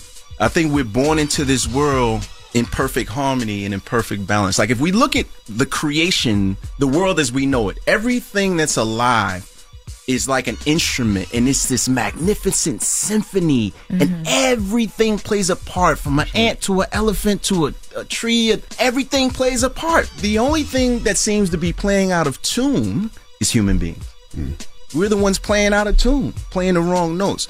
So i say that to say that the answers are already inside right? They already are permeating through you physiologically and spiritually. Part of the conundrum of life is to then you sort of unlearn what is innately in you product of environment schooling all of these things and then you spend your latter life unlearning that right. to mm-hmm. get back to the source. So i imagine a world where right now college is a four-year process. What if one day college is a, a year process? What could that person do with that other three years in terms of being productive? Hmm. And if you put a bunch of those type of people together, I mean, we still marveling over, I don't know, Twitter and Facebook. It's like, I ain't curing cancer though. That's right. You know what I mean? Oh, for real. What what what happened? What what do we do in a world where like Tylenol, you can cancer, don't matter what kind. Oh, just go to the pharmacy. That's five dollars. Ain't nothing. Right. Imagine how much more productive we could be as a species. Ima- the, like the fact that we're in 2024 and people are still hung up on skin color. And again, I don't mean white, black. This is light skin, dark skin stuff. Mm-hmm. Oh, that's some light skin stuff. You know, me and Marlon deal with that all the time. Oh, it- you, on your, He you, be- you call it beige No, but he, he be he be in It is. here. It is some light skin Yeah, But it ain't his fault. I- it's right. no, You're and right. every time It's it what we- happens, it's what we was taught. Yeah. every No, time no, it happens, we give we give him not- grace. that's not We fair. give him That's grace. We give him grace. Charlemagne does the same thing, and I say his complexion, they attack me. But he called me beige rage, beige, beige, everything under the sun. It's 'cause of your and it's behavior funny. matches that. But if I say black anything to him, Yeah, you can't do it. see why? We, but I'm black. But uh, what You are black. Exactly. So what's the problem? But this is what I'm talking about. The fact that even the- he's not- we he's all Dominican. I'm not Dominican. Stop it. You better He stop claim it. his- He don't even claim Stop it. claim. Uh, stop it. Charlemagne, I gotta stop you there. You look more Dominican than he. Thank you. You been to Washington Heights lately? Thank thank, you. Thank you You know what I'm saying? Thank you. Now, I, I what wanna- Omar said is so true, and it's amazing to me that most things that are man-made take you out of alignment, Yep. and I don't understand that. I mean, it makes sense though, Yeah. right? It does make sense. Yeah. That's why when people get caught up in this AI, I'm like, it is. It, Oh, my it's, God. It's being made, so mm-hmm. there's flaws in it. We just can't see it yet. Right. Yeah. There ain't nothing to trip over. You know what I mean? And it's about being in tune with with who we are and who we're here to be. And what is our purpose? And our purpose is to spread love and spread positive energy. And you get to a point we where we all are. We still have ambition, we still have drive, but we pushing. It's a hell of a thing to be pushing for yourself and then push for others. Mm-hmm. When you're pushing for others, now you're really serving your purpose. And it's a really it- it's a it's a fulfillment that no dollar amount could fill. When just passing off the information or the knowledge to someone and then go and see them walk, run, and then fly, it's just a feeling that it, it- to me, this is what life is about. One of the grand themes that life is about. The older I get, the less I want. Here you go. Mm-hmm. You know, because the things that I actually want, money can't buy. They're not superficial There in you any go. way, shape, or form. There you go. All right, we got more with Omar Epps when we come back. Don't move. It's the Breakfast Club. Good morning. Morning, everybody. It's DJ Envy, Charlemagne the God. We are the Breakfast Club. We have Lauren LaRosa here, our special guest host. Still kicking it with Omar Epps. With you having three kids, would you want your three kids to be in the industry, acting or music? Would you want them seeing what you've seen? Because you've seen behind the scenes. You pull the curtain back. So would you want them to, to do that? I mean, I'm human, so I think whatever whatever it is, I don't care if you a race car driver, mechanic, bus driver. Like we all want our kids to do something other than what we Be great, did. You know what I mean? Be great at that thing. But underneath it all, I just want them to follow their passion. You know, whatever brings them joy. If it's uh, you know our youngest daughter, she's a singer songwriter. That's her gift, And- but she's putting in the work for it, and that's the main thing. You know, nothing's gonna come to you easy, but if you're putting in the work for it and that's your passion, I'm I'm behind it. See, it's, it's good. It's good in, in situations like that because mom and dad have been there. So, so you can guide where maybe you, you didn't have that guidance because maybe your mom didn't know how to look at contracts and look know what to look for. You know what I mean? So Right. it's good that you're there. But it's just you know it's, it's a difficult thing because you're like, damn, the stress that I went through dealing with this industry. industry Yeah, but you know what? What you're saying is right in essence, but realistically, it's a totally different world. Mm-hmm. Mm-hmm. Because there's there's a completely different universe from selling a physical record to a stream and the business in between that. Correct. It's a whole different world. So it's like, yeah, your moms did that, but uh, not like this. Is she momager? Huh? Like, are you guys like managing? Oh, momager, like- you said. yeah, like, it, or You act guys- like mom's not right here. Because he, he, he mentioned he mentioned She's, it. So she's a heavy-handed advisor. That's I what wouldn't, I wouldn't say momager. Heavy-handed okay. okay. All right, heard you. Yeah. What's, what's your favorite method of storytelling? Is it TV, is it films, or is it books? It depends on the story. Mm-hmm. You know, like like when I was thinking of Nubia, I saw film, I saw television, I saw all these things, but I knew that's not the delivery system right now. You know what I'm saying? You're gonna have to mm-hmm. crawl through this process. Crawl and meaning a good thing. Like there's just so much story. This the the depth of the story can only be done in book form in its initial phase. Once that's established to an audience and they're familiar with, oh yeah, that's the blah blah blah blah, then we can take it other places. And so mm-hmm. we're still in this is phase one, if you will. Mm-hmm.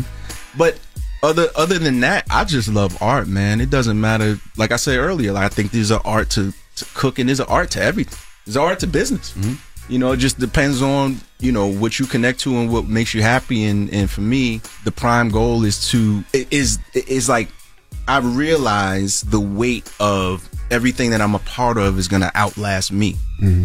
So why am I really doing this? Who am I doing it with? It's not just a self fulfilling thing anymore. You know what I mean? Like the the greatest compliments to this day, the greatest compliments that I receive was when people come up to me and say something that I was in, you know, helped them through or mm-hmm. inspired them to. I had a a, a a young doctor come up to me and was talking about a show that I was on, a medical show I was on, and they mm-hmm. were just like the portrayal of that character helped them through a tough time while they were in med school, ready to give up. Mm. And to me, that was like getting a, a million dollar check because mm-hmm. I'm like, this is exactly what I do it for. You know what I mean? Like to to be able to pass on what was mm-hmm. passed on to me. I really did want to know how you wrap your mind around what's going on in 2098. I mean, it's to me, it's simple. I think humans are gonna human, mm-hmm. and then geographically, like re- again, whatever happens in the next 20, 30 years, there's gonna be a world after that. So that's creative license. Well, I see it kind of looking this. If we, I mean, sadly, if we take a cue from what happened with Sandy, the lower part of the city would be underwater, mm-hmm. and then. Same same rules apply. Where, where's all the money at now? Uptown. Mm-hmm. all right, let's ramp that up a little bit more. Mm-hmm. Humans have fused with technology. Let's you know you get to Yeah. take creative license, but the more things change, the more they stay the same, man. You know what I'm saying? Like like in the hood, everybody want to talk about new world order, order. No, it's one world order. That's the actual term, and that's been for thousands of years. There's always going to be a group of few that try to control the many. It ain't nothing new. There's no conspiracy. It's right there, dead in front of your face. It's just how you perceive it. You know what I mean? But there's something to perceive as well is that the victory's already won. And whether the listeners, whether you a believer or not, I'm not, in, you know, putting my beliefs on anyone. I'm a believer, and the victory's al- already won. The, the the table of victory with the most beneficent is already set. So there's a part of us that we've gone through the motions. Choose your side, choose wisely, and live your life. And your character is determined by your actions. Period. You know what I mean? So you know, hopefully, when it's my time, my actions will be met by the eternal glory. You play so many iconic roles. Does it ever bother you when somebody calls you one of the names from the iconic roles? Like, I'm sure you walk down the hall and it's like, Q!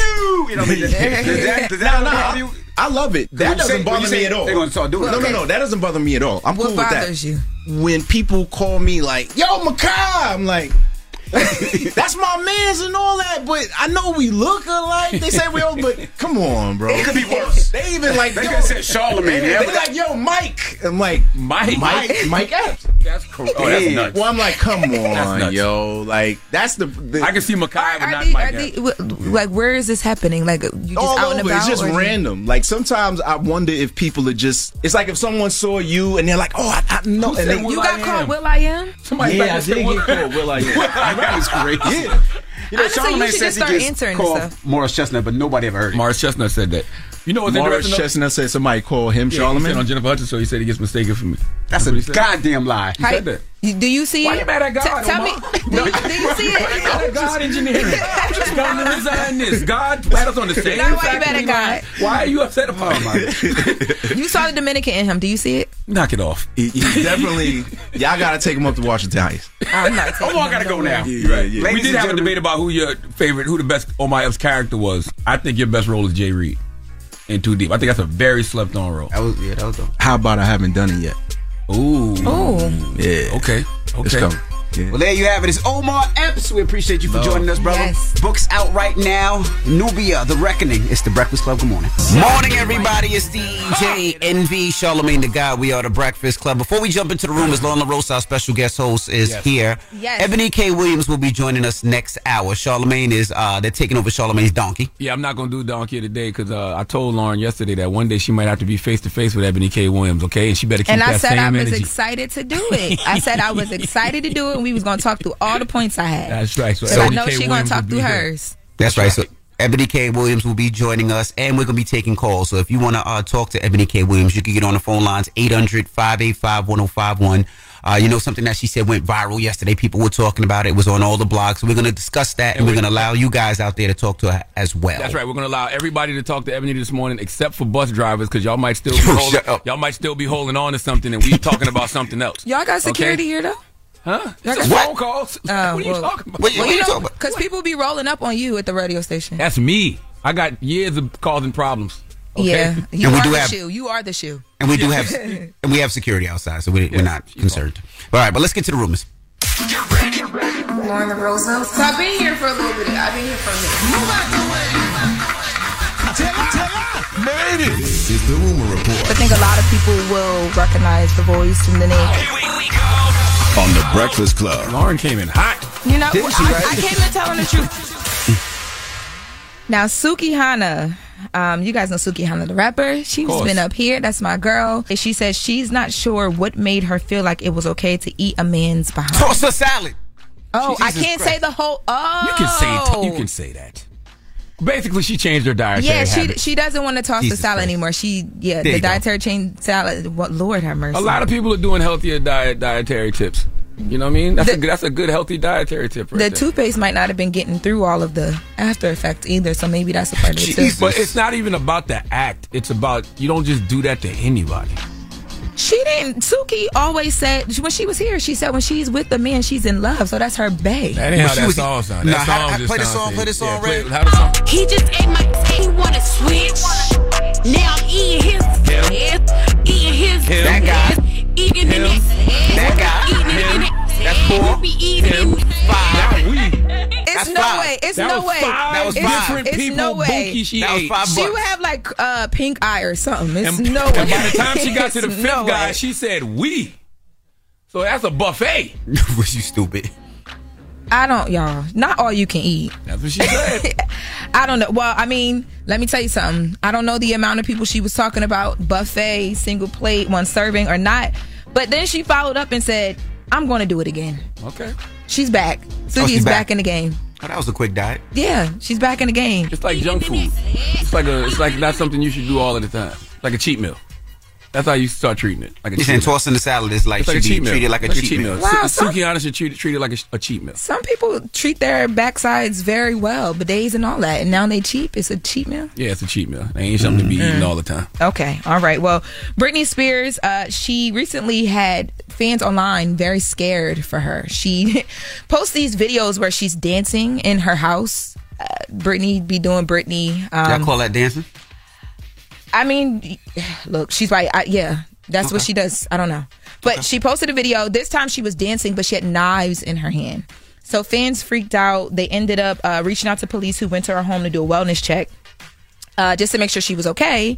And Britney Spears actually had to come out and, and speak on it. So she said, I know I spooked everyone with the last post, but these are fake knives that my team rented from the hand prop shop in LA.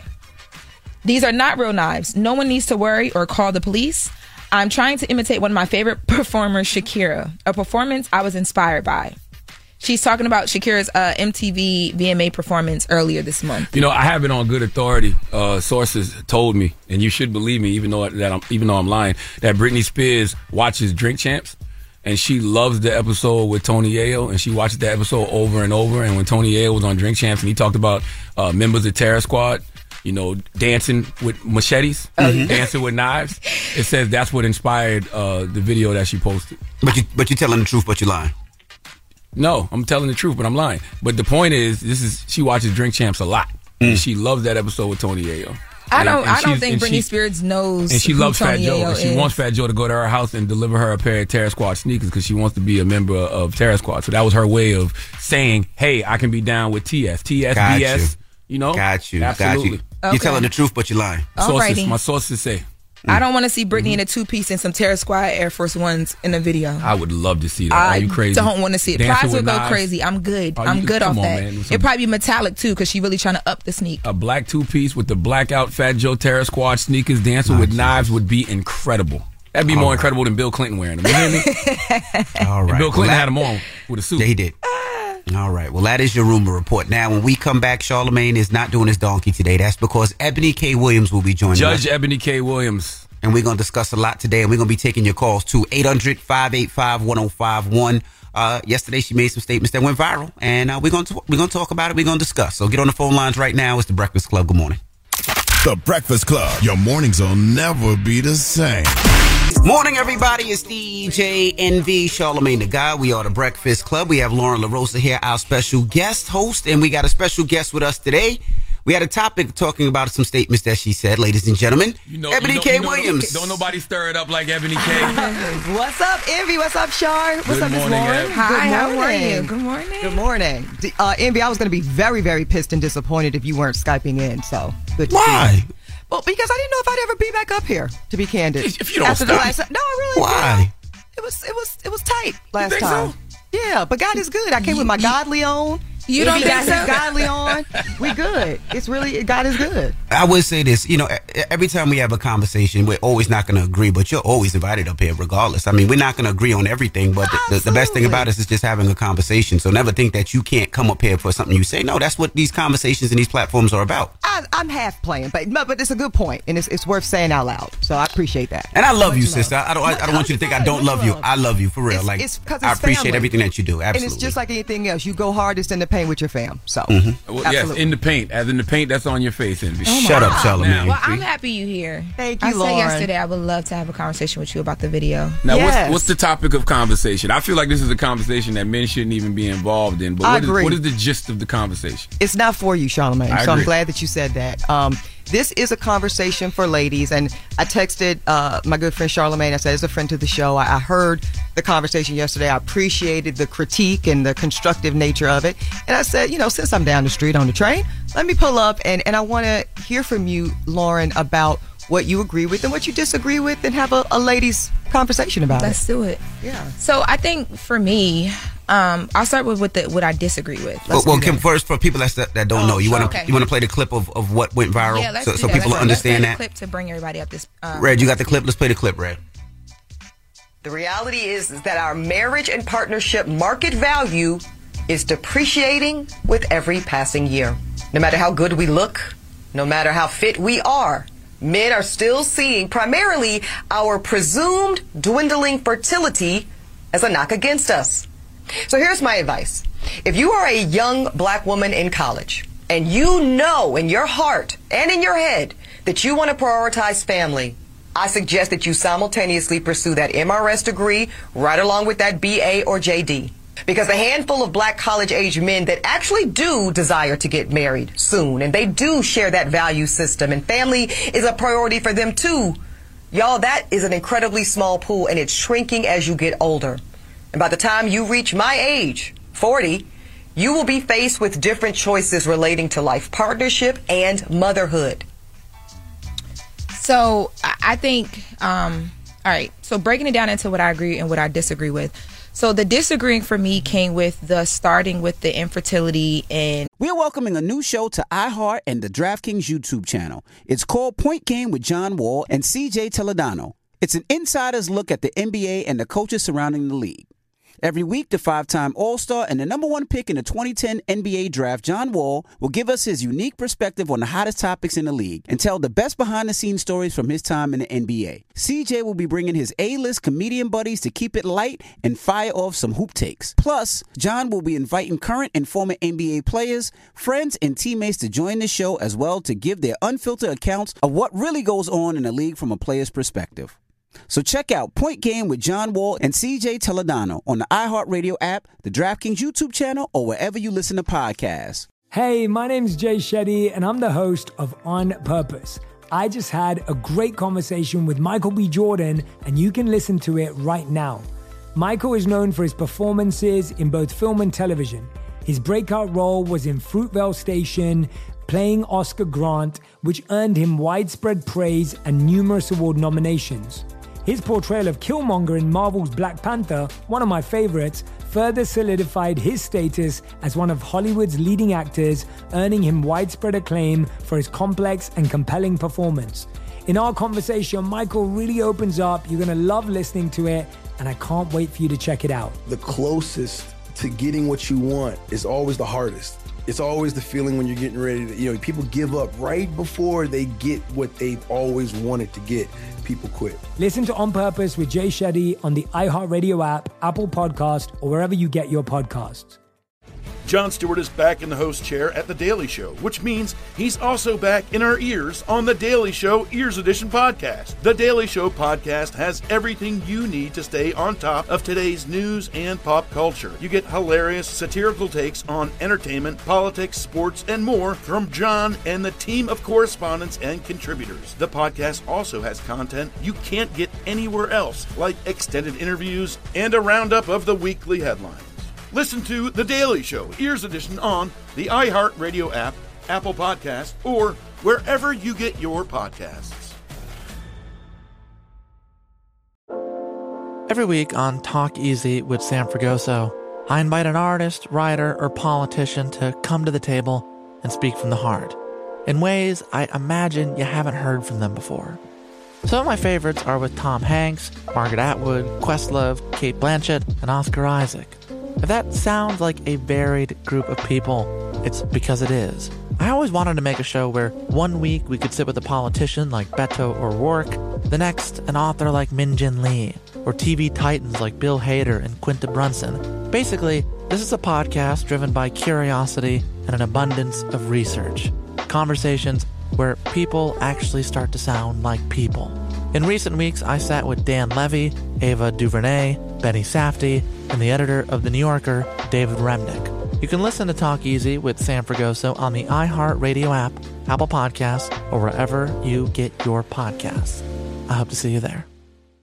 I'm Stephanie J. Block. And I'm Mary Lee Fairbanks. And we host Stages Podcast. Binge close to 100 episodes. Hear the inside stories from backstage and behind the scenes as we go beyond the resume and into the heart of creativity and what it really takes to be in the business of show business. Don't miss our chats with the season's Tony nominees. If you love theater and entertainment, you are going to love Stages Podcast. Subscribe to Stages Podcast wherever you listen to your podcasts and visit us at stagespodcast.net. the uh the market value they're appreciating. So with the infertility i know some i said this yesterday stuff some stuff is science right? You can't get around that. But i feel like when you start with that and you lead with that it then makes people get defensive and they don't even hear the rest of it. I know when i first listened to it i was like oh god this is going to be another one of those conversations where like someone's telling me as a woman by the time you get this age your life is over. And you know when you're when you're like trying to figure things out and you're like I'm 31 years old right like I'm recently out of a very long relationship you want to feel not I heard who told you Charlemagne Yeah, He always I been just my about to say, Charlemagne man. told me. Jesus Christ.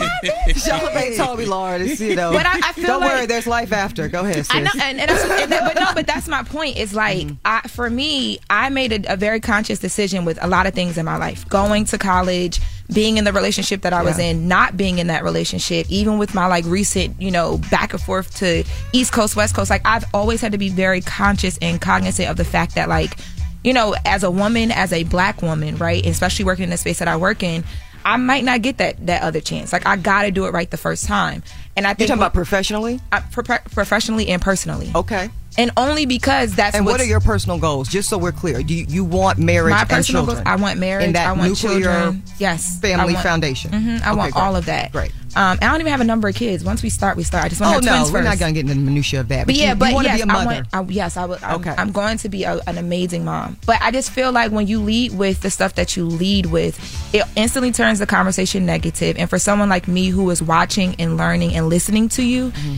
It makes it where now I am defensive. I don't want to watch, listen, and learn. I don't hear the rest of what you're saying. So now I'm not being taught. And I should feel like I can listen to you and learn from you and not feel like you're the op, right? And that's how it starts off when you instantly are telling me everything negative about what I already am facing every single day. And I think that that's a big part of it too. Is like when you put certain truths in front of people, it hurts. People don't want to hear it. But beyond that, like you can't get around the infertility. The second thing was the market value, right?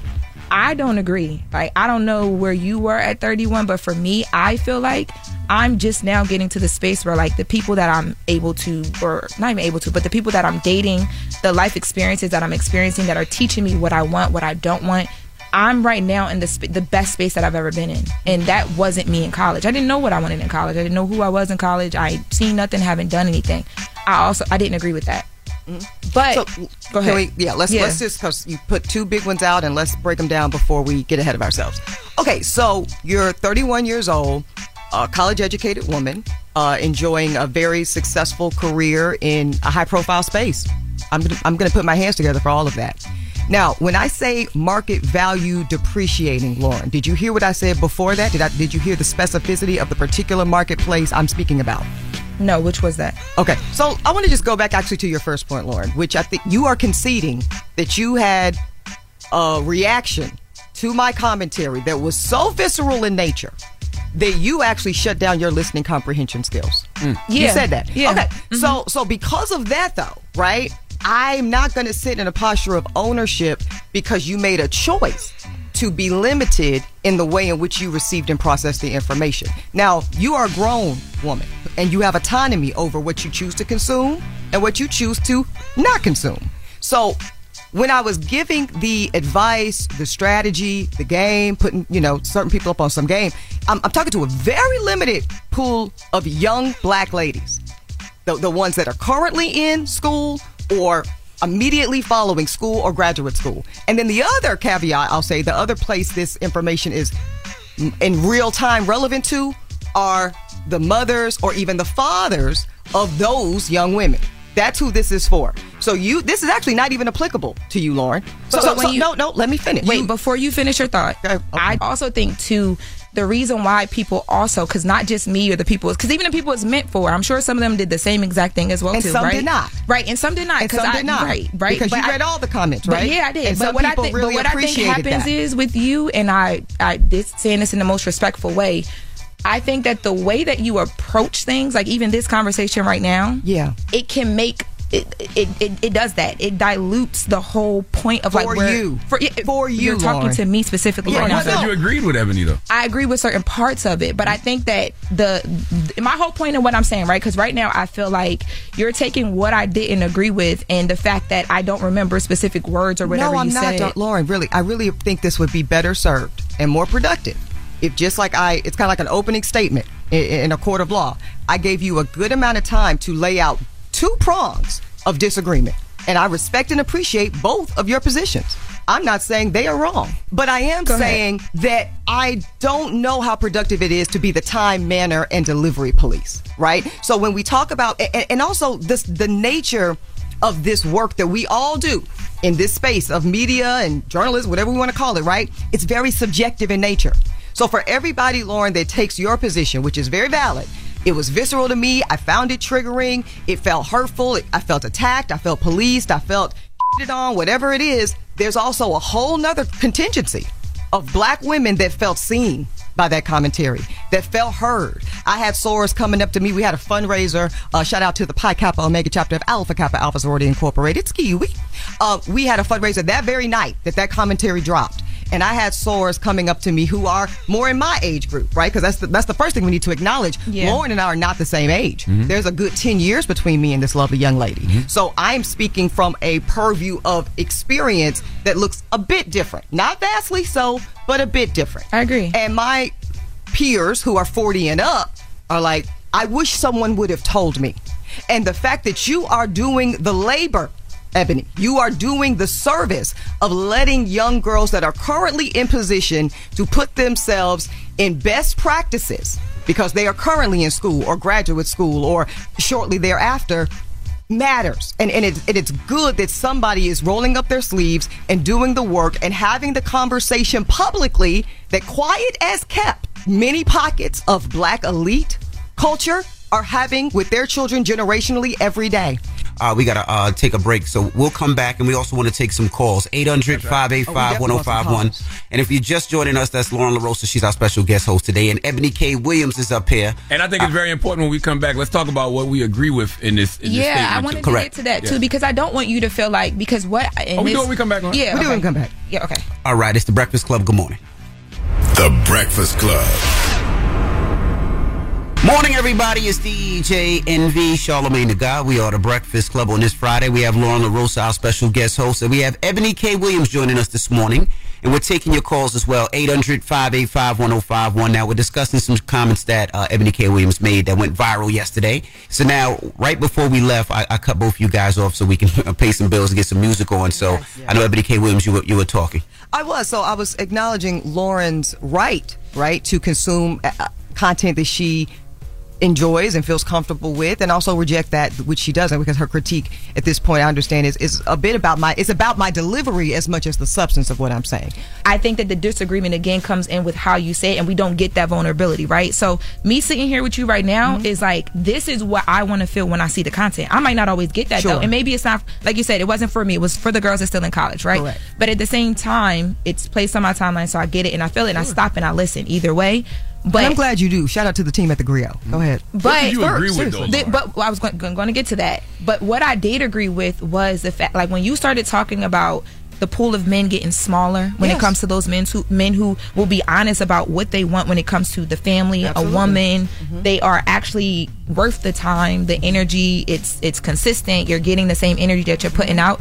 It does get smaller as you get older, and like now that I'm out here in the dating world, I'm like, oh, okay. And keep in mind, you're only 30, something, Right. 31. And it's like- as you get to 40, there, there, that the the pool, the pool has shrunk further. 50, even more so. And I've dated Mm. Girl, up I'm to gonna have a man late before I'm 50. I'm gonna have a man And before I'm listen, 50. I'm not Claim it, even. Lauren. I got. I got something up before no, no, then, no. baby. I actually believe in the power of the tongue. So Mhm. I believe, so you speak, so you you have, and you will desire. I do want to speak to the fertility part because it's very important. It is. Um, as I sit here with y'all today, uh, you know, I'm literally on some fertility drugs. I am preparing for my embryo transfer in the next few weeks. Now, I am 40 years old, just turned 40 a couple of weeks ago. Y'all know I've been very transparent about my motherhood journey. I'm doing it Mhm. solo by choice. Y'all know I froze eggs at 34 years old. I'm Mhm. doing this. I'm excited to be a mom. Uh, I'm scared as hell. I know it's going to be the hardest thing I've ever done in my life, and yet I cannot wait to enter this this this mother era Mm. of my life. And also, Lauren, I don't think this is how most black women want to do it. Why? I was gonna say think- why solo by choice. Uh, well, several reasons. Number one, I'm no longer willing to wait to activate my pursuit of motherhood. I'm no longer willing to wait. I've been married and divorced in my late 20s. I had also a long-term relationship many years ago. I ended a engagement during the pandemic. I'm ready for my baby. I am ready to pour into someone other than me finally. It took me a very long time to get here, but when, when, when she I'm ready, you right now, she too. ready. Okay. Mhm. Now, I don't think that most w- women, most black women, desire doing this journey alone. That's I very don't. important. It's very saying very important. important, yeah. And I and I know that you mentioned yesterday the egg freezing, so let's talk about that. Yeah. Because I think that that is marketed, not just you, Lauren. I think in general. That is in a lot of these comments, right? Well, girl, just freeze your eggs and don't worry about the rest. Nah, that's some bull because I'm here to tell you because I'm living it, right? I froze eggs at 34. I never thought in a million years I would need to use them, right? Mhm. Because why? I was in a loving, committed relationship. Th- these were my spare. Mm-hmm. Have you frozen eggs at this point, dear? No, I thought about doing it last year. I thought about starting the process. Okay, so let me just, and this is not investigative. This is, I'm just trying to see something here. Do you know how many eggs, on average, a woman should have on ice, on reserve, frozen, for a probability of one live birth? No, I don't. About 20. Then if I say, okay, how many egg retrievals are required to get about 20 eggs in a woman that's say 35 and up? The answer is at least two. What's the cost average of an egg retrieval? Amy probably knows this, but he knows it's between twelve and fifteen thousand dollars hmm. per retrieval cycle. That most average. insurances don't cover. Most insurances do not cover unless you're working at Google or Amazon. And by the way, you probably need to be married for them to cover it. Otherwise, they consider it elective. They mm-hmm. don't recognize it as infertility in the mm-hmm. way that married couples that struggle to conceive have. So what I'm saying is the egg freezing route, the single motherhood by choice route, the IVF route are amazing technological tools, Lauren, but they are wealthy women tools. Mm. Period. Let's be very clear. It's just more to it than just freezing eggs. I get you. I think with that part for me, I was speaking from my own personal experience. And I think that like hearing you respond to it, I mm-hmm. can understand your response to what I said. But I think maybe I should have been a, a little bit more clear because Yeah. for me, at that Still freeze them though, by the way, because you have that- money. At that time when I was thinking about doing it, it was because the insurance that I was getting through my employer supported that to a certain extent. Where Right. anything addi- like yes, it is expensive, but I would have been able to figure it out. So it I think a- you should still do it. I, I want that to. I don't want that missed here. I'm still got- I will- encouraging you to do it. I will say I got a little bit. I got like scared out of it a little bit, only because Fear is of, not of God. Don't do that. But but more so because of what like Envy shared with me, what you talked about, like going through all of that, and then it I'll go with you. to not work, right? I'll go with you. We could talk about I'm it. very serious. Okay. I really so so I'm saying two things here, and this is important in this conversation, y'all. People have got. I encourage people. I'll say to hold space for more than one thing at one time. And I feel like what Ebony just said now is very important. All Ebony is saying is this isn't ideal, and you don't That- want it's folks, not, it's you, not. you don't want folks to have to necessarily go through this. For me, Right, I only yeah, well, wanted I- to- let me just reiterate that because that's very important. Because this is this is these these stakes are very high, Lauren. I'm fifty thousand dollars into uh IVF journey by myself, so I don't have a husband splitting that with me, which I which there's reasons why that's preferable for me. Mm-hmm. But I really need people to hear that, and I'm taking shots and I'm giving them to myself, and I'm doing all this to bring life into this world. Yeah. and and I don't take it lightly because it's a very serious thing. So I think when we were very cavalier, not not just you, right, but in general with oh just IVF or oh just marry outside the race. That, obviously, been there, done that too. Oh, I ain't that, that, oh, well, I heard some Snow no King commentary I said earlier. that- I'm You that's like what you snow said. crab. Oh, Don't you- act like you no, don't it was cute. Now I can't eat Well, hold up, snow hold, hold up, guys, hold up, guys. We, oh we gotta take some calls. Yeah, we gotta take some calls. Oh my god! We gotta take some calls. We're 800 doing this up because I feel like people 585 get this. 1051. If you watch, if you listen, okay, let's go. We're We gotta take some calls when we come back, and I just want to say this. We, we gotta do. I just want to say this. Most people don't know what, what Ebony's going through right now with the with the in vitro They're and, not fertility. No, because no, because most people haven't been through it. bites of And the fact that Holding Court podcast. Thank you, No, thank but- you, Charlemagne. I was gonna but- say, but the people that listen to Hold the Court, they get No. that every day. but the fact that she has to do it by herself is, Right. is, is a lot. Like she has to put them shots in her stomach and, and, and all that by herself. Thank you, Envy. And most people don't know it. Like I can't even imagine if my wife had to do it by herself or a woman having to do it by herself and It's a go to those doctor's appointments. It's So a lot. Be in it that is a waiting lot. room by yourself. Yeah, it's a lot. I, I can't imagine that. When And we the come back, we're gonna transfer. take some calls. We'll talk some. We'll take some calls when we come back. We got to talk about the stuff that we agreed with too, because a lot of people agree with some Well, things that you I'm sure said. the callers will probably get to some of it, but but We ain't got all that much time, guys. Okay, we- I like 800 this. 585 1051. Let's go. It's the Breakfast Club. Good morning. Morning, everybody. It's DJ Envy, Charlemagne the God. We are the Breakfast Club on this Friday. We have Lauren LaRosa, our special guest host, and we have Ebony K. Williams joining us this morning. And we're taking your calls as well. 800 585 1051. Now, we're discussing some comments that uh, Ebony K. Williams made that went viral yesterday. So now, right before we left, I, I cut both you guys off so we can pay some bills and get some music on. So I know Ebony K. Williams, you were, you were talking. I was. So I was acknowledging Lauren's right, right, to consume uh, content that she enjoys and feels comfortable with and also reject that which she doesn't because her critique at this point I understand is, is a bit about my it's about my delivery as much as the substance of what I'm saying. I think that the disagreement again comes in with how you say it, and we don't get that vulnerability, right? So me sitting here with you right now Mm-hmm. is like this is what I want to feel when I see the content. I might not always get that Sure. though, and maybe it's not like you said, it wasn't for me. It was for the girls that's still in college, right? Correct. But at the same time, it's placed on my timeline, so I get it and I feel it, and I stop and I listen. Either way, but and I'm glad you do. Shout out to the team at the Grio. Go ahead. but Seriously. the- but I was going, going to get to that. But what I did agree with was the fact, like when you started talking about the pool of men getting smaller when Yes. it comes to those men who men who will be honest about what they want when it comes to the family, Absolutely. a woman. Mm-hmm. They are actually worth the time, the energy. It's it's consistent. You're getting the same energy that you're putting out. It does get smaller as you get older, and like now that I'm out here in the dating world, I'm like, oh, okay. And keep in mind, you're only 30, something, Right. 31. And So it's like- as you get to 40, there, there, that the the pool, the pool has shrunk further. 50, even more so. And I've dated Mm. Girl, up I'm to gonna have a man late before I'm 50. I'm gonna have a man And before I'm listen, 50. I'm not it, even. I got. I got something up before no, no, then, no. baby. I actually believe in the power of the tongue. So Mhm. I believe, so you speak, so you you have, and you will desire. I do want to speak to the fertility part because it's very important. It is. Um, as I sit here with y'all today, uh, you know, I'm literally on some fertility drugs. I am preparing for my embryo transfer in the next few weeks. Now, I am 40 years old, just turned 40 a couple of weeks ago. Y'all know I've been very transparent about my motherhood journey. I'm doing it Mhm. solo by choice.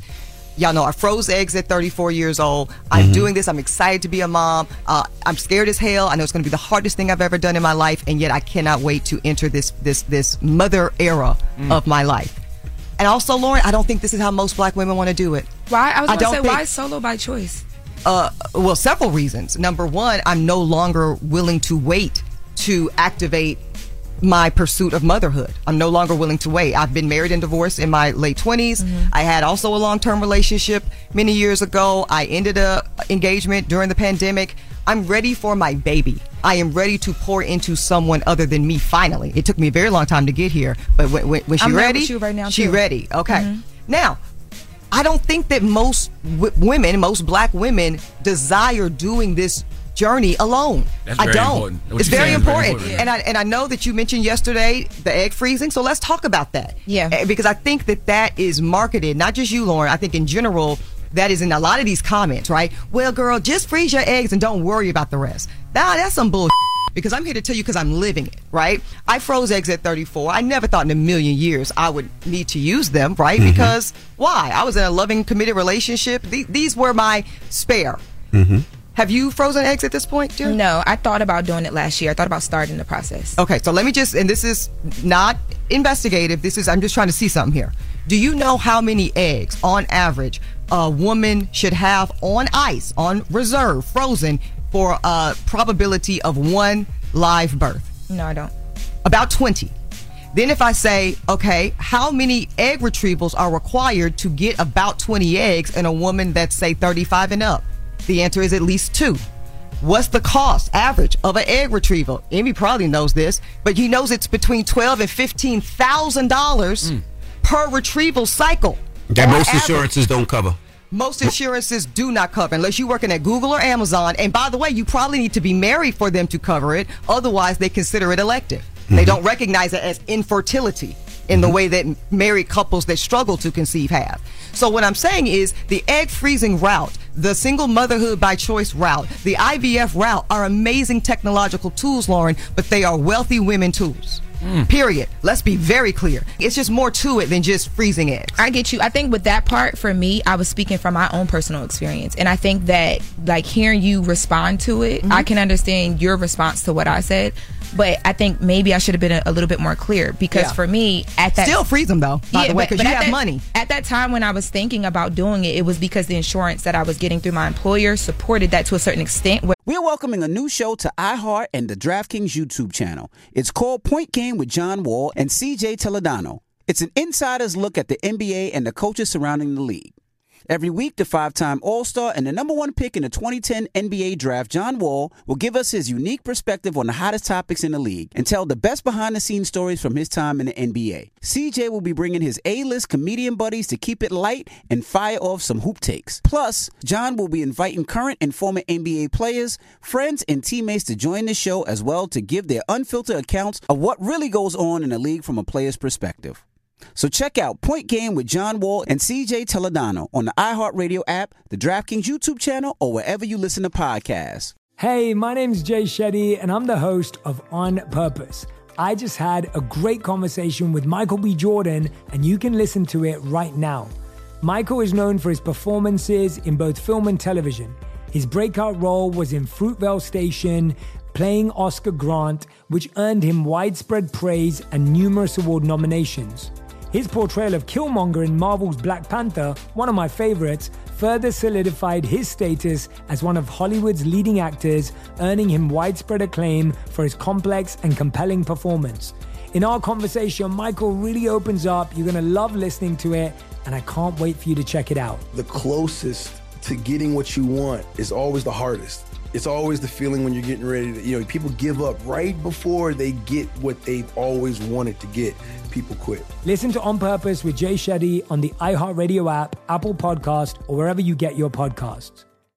Jon Stewart is back in the host chair at The Daily Show, which means he's also back in our ears on The Daily Show Ears Edition podcast. The Daily Show podcast has everything you need to stay on top of today's news and pop culture. You get hilarious satirical takes on entertainment, politics, sports, and more from Jon and the team of correspondents and contributors. The podcast also has content you can't get anywhere else, like extended interviews and a roundup of the weekly headlines. Listen to The Daily Show, Ears Edition, on the iHeartRadio app, Apple Podcast, or wherever you get your podcasts. Every week on Talk Easy with Sam Fragoso, I invite an artist, writer, or politician to come to the table and speak from the heart in ways I imagine you haven't heard from them before. Some of my favorites are with Tom Hanks, Margaret Atwood, Questlove, Cate Blanchett, and Oscar Isaac. If that sounds like a varied group of people, it's because it is. I always wanted to make a show where one week we could sit with a politician like Beto O'Rourke, the next an author like Min Jin Lee, or TV titans like Bill Hader and Quinta Brunson. Basically, this is a podcast driven by curiosity and an abundance of research. Conversations where people actually start to sound like people. In recent weeks, I sat with Dan Levy, Ava DuVernay, Benny Safdie, and the editor of The New Yorker, David Remnick. You can listen to Talk Easy with Sam Fragoso on the iHeartRadio app, Apple Podcasts, or wherever you get your podcasts. I hope to see you there. Hi there, I'm Bob Pittman, Chairman and CEO of iHeartMedia. Welcome to Math and Magic Stories from the Frontiers of Marketing. This week I'm talking to the one and only Ryan Seacrest. Love the connection to people. I think at the core, what I get excited about, what gets me up in the morning, is connecting with people in an unscripted, unvarnished way. Is getting to to say something to them, hear back from them, know that I'm part of the routine, and I look forward to getting on the air. I look forward to it. In these exciting times, we're looking to the math, the strategy and analytics, and the magic, the creative spark, more than ever. Listen to Math and Magic on our very own iHeartRadio app, Apple Podcast, or wherever you get your podcast. or anything addi- like yes it is expensive but i would have been able to figure it out so it I was think you should still do it. I, I want that to. I don't want that missed here. I'm still got- encouraging you to do it. i will say i got a little bit i got like scared out of it a little bit only because Fear is of, not of God. Don't do that. but but more so because of what like envy shared with me what you talked about like going through all of that and then it I'll go with you. to not work right I'll go with you. We could talk about I'm it very serious. Okay. I really so so I'm saying two things here, and this is important in this conversation, y'all. People have got. I encourage people. I'll say to hold space for more than one thing at one time. And I feel like what Ebony just said now is very important. All Ebony is saying is this isn't ideal.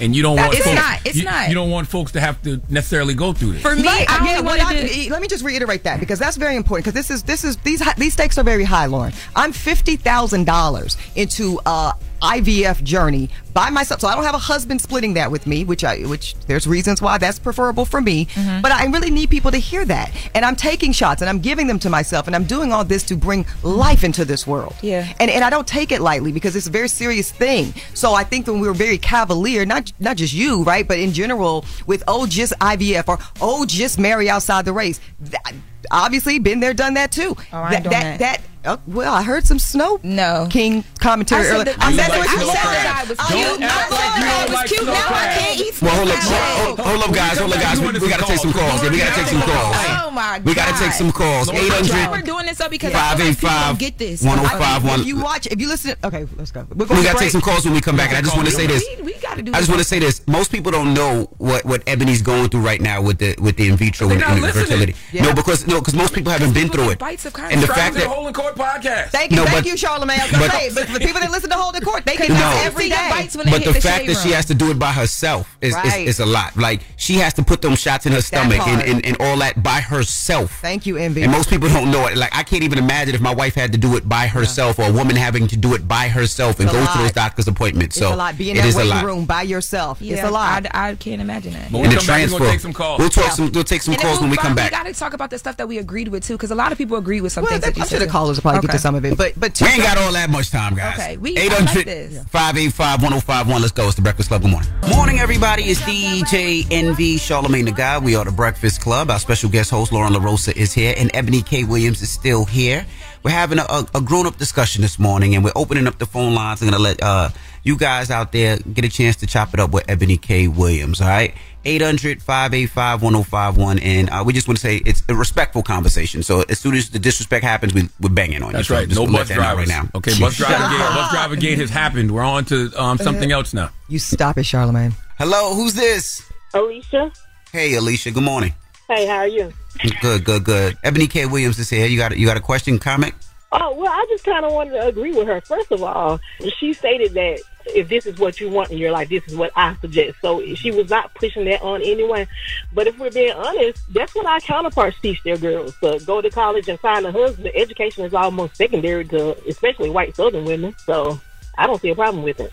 Is that true? Thank you, sis. It absolutely is true. So, Yes, you know, I went to UNC Chapel Hill, Mm-hmm. a very predominantly white institution uh, in the South, as the good sis just mentioned. And that ring before spring is serious for Hmm. them. What they're looking to do, because our counterparts tend to view marriage primarily through a lens of economic stability. Mm-hmm. Mhm. Let's be clear.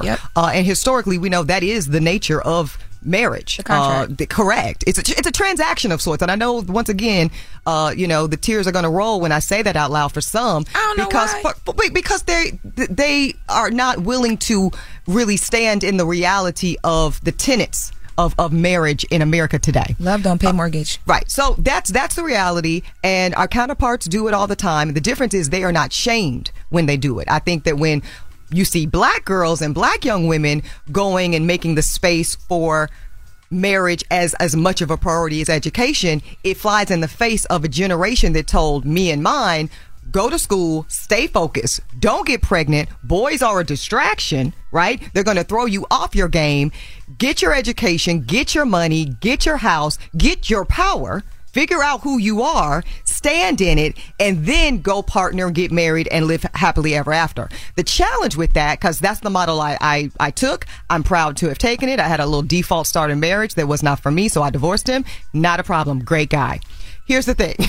Here's the thing is most black women do want the traditional marital nuclear family model. And mm-hmm. when you get to a certain level of income as black women, a certain level of power, a certain level of being able to travel the world on your own dime and be in the sky lounge without some dusty sun swipe. That shrinking okay? happens. The shrinking happens. And also, let me tell you what else. You move different, sis.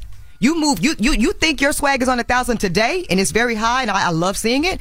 Wait till you, wait till you're over that million dollar a year mark of income. Wait till it's like. Wait till you own your your 1.7 million dollar property in your own name, and only your name is on the deed. Based on a true story, Ebony K. Williams. That's a, so I'm just saying. You, you, you ain't nobody's gonna be able to tell you unless they're coming all the way correct. Period. And that's gonna make that pool, pool rather even smaller. Go ahead, Andy. Let's take some more calls. Yeah. Yeah. Sorry. Hello, who's this? Sophia. Hey, Sophia. What's your question for Ebony K. Williams? Not question. Well, I guess a question. I have a few things. Like, how were you raised? Um, I was seeing. I seen that you were forty. I'm forty-eight. I'm a black woman raised with black women. We were not raised to go look for a man. We wasn't raised to just go look for a ring. Oh my God, I just have to have a man. We were raised to respect ourselves, to love God, and if God saw fit for us to be married, our husband would find us. Like it's like you putting your failures or how that you seem like you failed because you didn't get a ring in college. That you putting it off on other women, especially black women. I don't know any other race, but that's not how I was raised. Okay, let Ebony respond. So Yeah. Good morning, good sis. So listen, I was raised by a God-fearing, incredible black woman named Gloria, uh, who raised me to go to school, go to more school, get the bag, and stand in my truth and power. So that's the first answer to your question. Uh, as for failure. I don't have any in the space, dear. Uh, I actually was married. I had a beautiful cushion cut diamond on my finger until I decided to give it back because I no longer wanted to be married. So I don't have failure in the space. The only reason I'm not married is because I divorced my husband. Now, as to putting this on black women, I'm doing no such thing. What I know for fact because I have sorority sisters, I have good friends, I have a strong global sisterhood of black women who tell me, some of them tell me that despite their success, despite their careers, and despite their money, they, in their heart of hearts, still desire marriage. It is something that they want. And I think we got to get rid of shaming black women for wanting what they want. For the black women that that is already a desire of their heart to be married in a timely fashion, that's who this advice is for. If you don't want that, I want nothing but what you want for yourself. I think a lot of people take the stance that she took because you literally like a lot of people don't know certain things, right? They don't listen. Yeah. But I also think that say that part one more time. They don't know certain things and they don't listen. But wait, Go ahead. another important point Yeah. is I think a lot of people take you just as a personality and all that you have going on Mm-hmm. as like you look and speak down on people. And I think with black women, it's instantly triggering because we've had that happen so much, right? Mm-hmm. And that's why that happens where she's like, well, how were you raised? Like even the way that she came into that call was like, you think that you're better or you think that you're right. doing something that other people have not done, right? And I think that happens a lot with you. Yeah, it's a projection. Yeah, so I'm 40, right? So none of that's new, Lauren, just so you know. I know, I'm when you walk through the world carrying yourself the way I do, having my aesthetic, projections and presumptions about who I am and what my values are come with the territory. But that's also why I do the work I do. I got 100 episodes of Holding Court people can watch. I'm on every day here locally in New York, channel 55, Talk that 1130 a.m. Equal Justice with Judge Ebony. Yes, I'm judging you. Uh, and several other things. I got two books out, including weekend, uh. Bet on Bike. What'd you say, baby? I saw Equal Justice in Vegas. You saw it? weekend. Yeah, uh, yeah. It's nationally syndicated. I'm in 85% of American homes, so there's lots of content to consume. Well, let's go to another caller. Hello, who's Save this? Hi, my name is Tish. I'm calling from Houston. Hey, Tish, what's your question for Ebony K. Williams?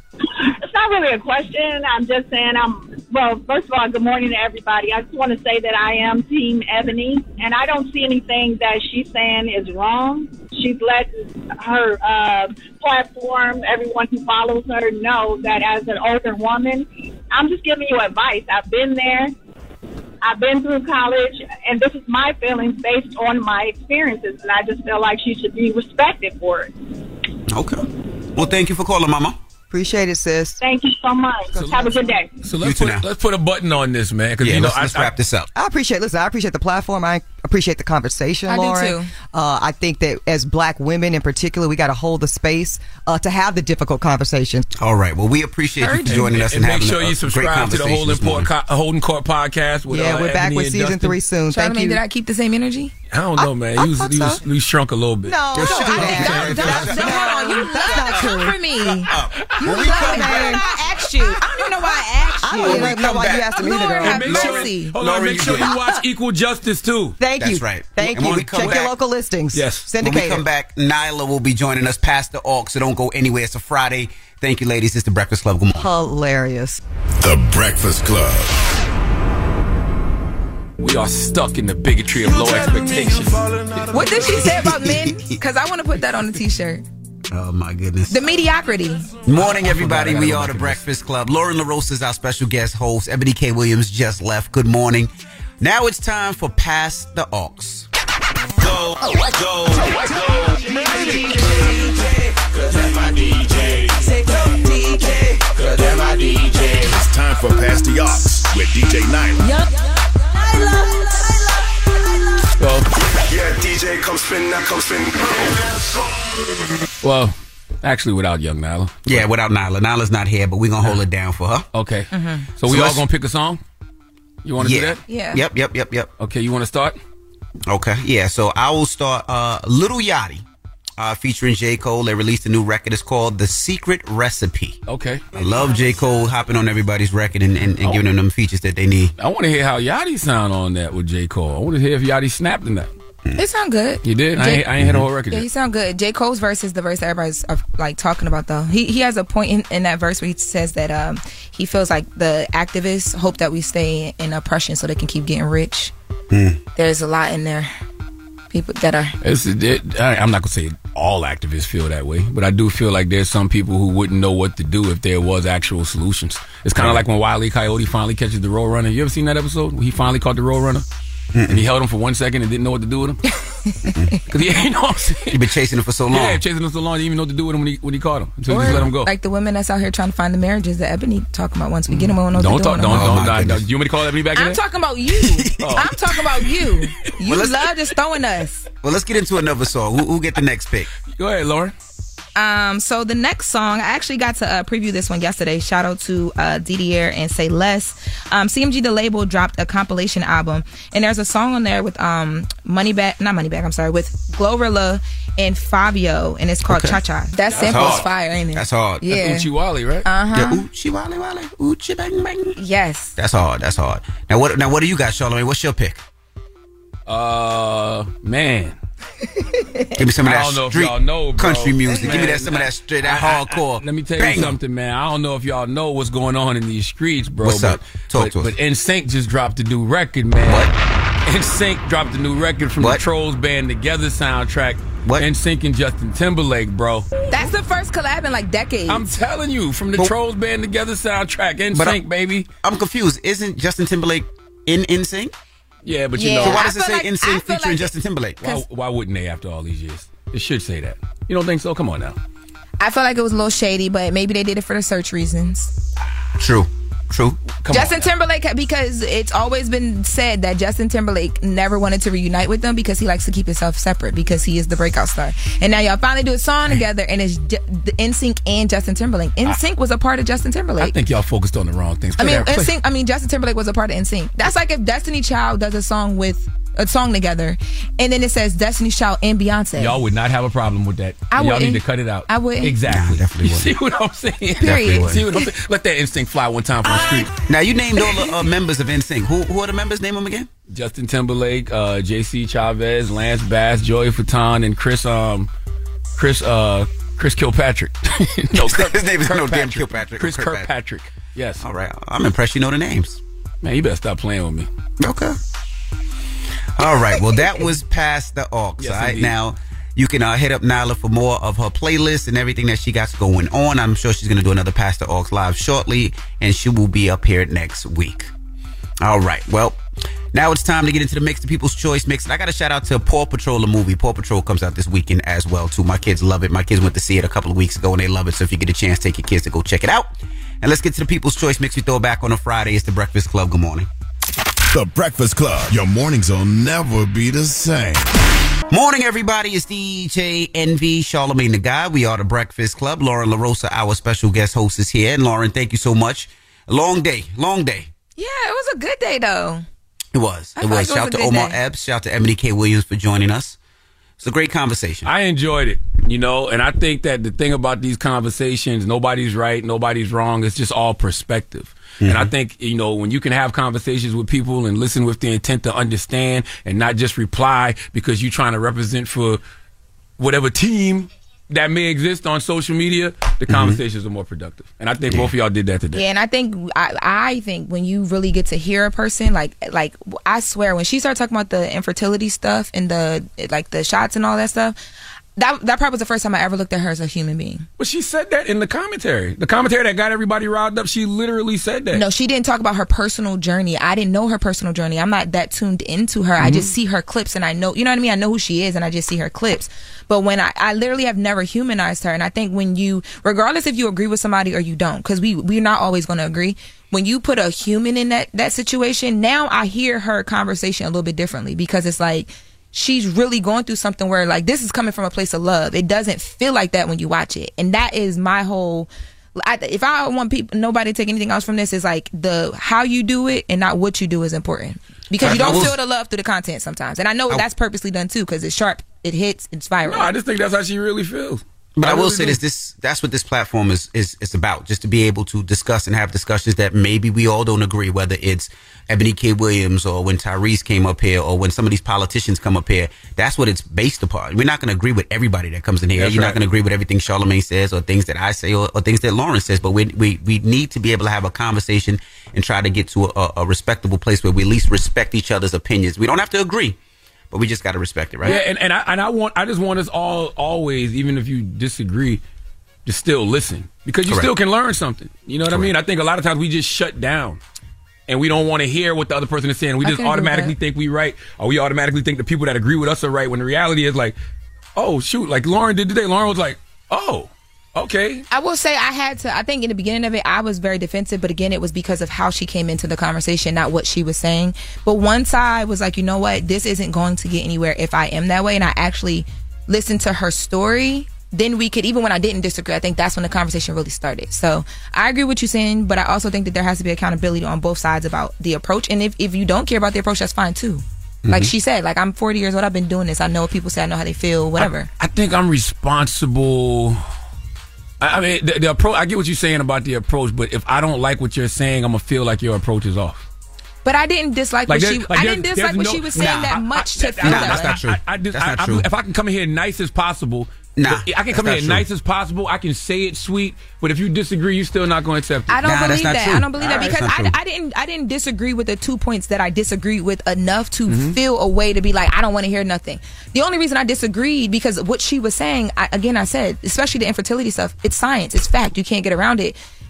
The the why did it ha- why did it have to be said or why do we have to keep toting this when it comes to black women? Because even if you're not talking to me, when someone sees you saying it, they're gonna throw it on me when I Well- go to have that conversation. You know what I mean? Mhm. That's what I disagree with. But anyway, it was a good. But I will say this though too. You know, uh, and this is with most attorneys. Ebony K. Williams is an attorney. She said that as well too when we talked so about she's it. go- she's going to talk and speak a different way because she's coming from a side of facts, and everything that she delivers is going to be factual. And when she comes, she's assertive because when she's in court, she has to be assertive. For for some people, they feel like it's it's spicy, it's being aggressive. But if you ever talk to an attorney, most attorneys talk like that. They Yes. speak like that, and and for most, it's offensive. But it's just it's just it's just the environment. You know That's that- where they have to be. You know. I also learned too how to stand in my like power because people, you know, when you're a strong person like that, people do take it away and it can be especially like working in media. I get told all the time like you're so direct. And it started to make me feel like, well, should I figure that But out? Should I change point. it? Right? But listening to her, when I brought up the point of like, yo, people think you bougie, that's why they don't really hear you. And she's That's like, their- but that's I their- can't change that. But that's their fault, though. Exactly. Their, their perception of, of you is their fault. Like you, they, you said, people think you're too direct. Oh yeah, people think I, even in the commentary they'd be like, "Oh, sh- it's because she's from TMZ," and it's like, wrong- no, I, I was like this though? before I got the TMZ. There, there's nothing wrong with it, but I think it's, I'm speaking for myself as a black woman in the industry I've been working on, working in. We're always sometimes like you put into these boxes where like if you're not soft enough, the brands won't deal with you. If you are too, if you're not direct enough, you're going to get ran over. If you are too direct, ooh, now you angry, you upset, girl, and you doing the most, or it's too much sass, so you're boxed into this the black journalist box. So that's always been something that's been in the back of So my you- mind. So if you try to be anything else, you won't be authentic. Exactly. So when, once I started leaning into that, it's like everything is going well for me. But you do have those times where you're like, mm, should I did that a little bit differently? But hearing her today, I was like, nah. I mean, especially if it's working for me, like why would I? But more so because this is me. What else am I going to do? I agree. All right. Well, when we come back, we got the positive notice. The Breakfast Club. Good morning. Morning, everybody. It's DJ Envy, Charlemagne the God. We are the Breakfast Club. Lauren LaRosa, our special guest host, is here. And let me salute to everybody uh, in Alabama. Right now, I'm in Alabama, Huntsville, Alabama, A&M. You know, uh, every year I like to go on an HBCU tour. And I just, uh, I enjoy it. I like to talk to the students, answer uh, all the questions uh, uh, from communication majors or business and marketing majors, just about what we do. And I try to encourage people to take a look at HBCUs when it's when they're thinking and talking about schools and colleges. And this is at the time when we get a chance to go week by week to different schools and and to just display what their schools are all about. And of course, this week Alabama A&M is playing Tuskegee for the homecoming game, so I'll be out here for that. And then Saturday night I'm in Dallas. So let me salute to everybody out in Alabama and uh, that went to Alabama A&M, all the uh, alumni and everybody. I can't wait to see and talk to you guys some more. But Charlemagne, you got a positive note? I do. Um, and it's simple. It comes from Gandhi. Honest disagreement is often a good sign of progress. Y'all have a great day. Breakfast Club, bitches! Y'all finished or y'all done? Danielle Moody here, host of the Woke AF Daily podcast. We've been with iHeart for a year, and what a year it has been. As we head deeper into 2024 and yet another life changing election cycle, Woke AF Daily is here to keep you sane and woke. Make Woke AF Daily your podcast destination for 2024 election news and analysis. Listen to Woke AF Daily Season 5 on the iHeartRadio app, Apple Podcasts, or wherever you get your podcasts. It's like the police knew who he was before they got here. From iHeart Podcasts. The medical school dean at USC was leading a secret double life. She's breathing right now? Yes, she's absolutely breathing. I'm a doctor, actually. A story about money, power, and corruption. When people fall in line, they fall in line. Looking back, I realized, oh, everyone knew. I'm Paul Pringle, an investigative reporter for the LA Times. Listen to Fallen Angels, a story of California corruption on the iHeartRadio app, Apple Podcast, or wherever you get your podcasts.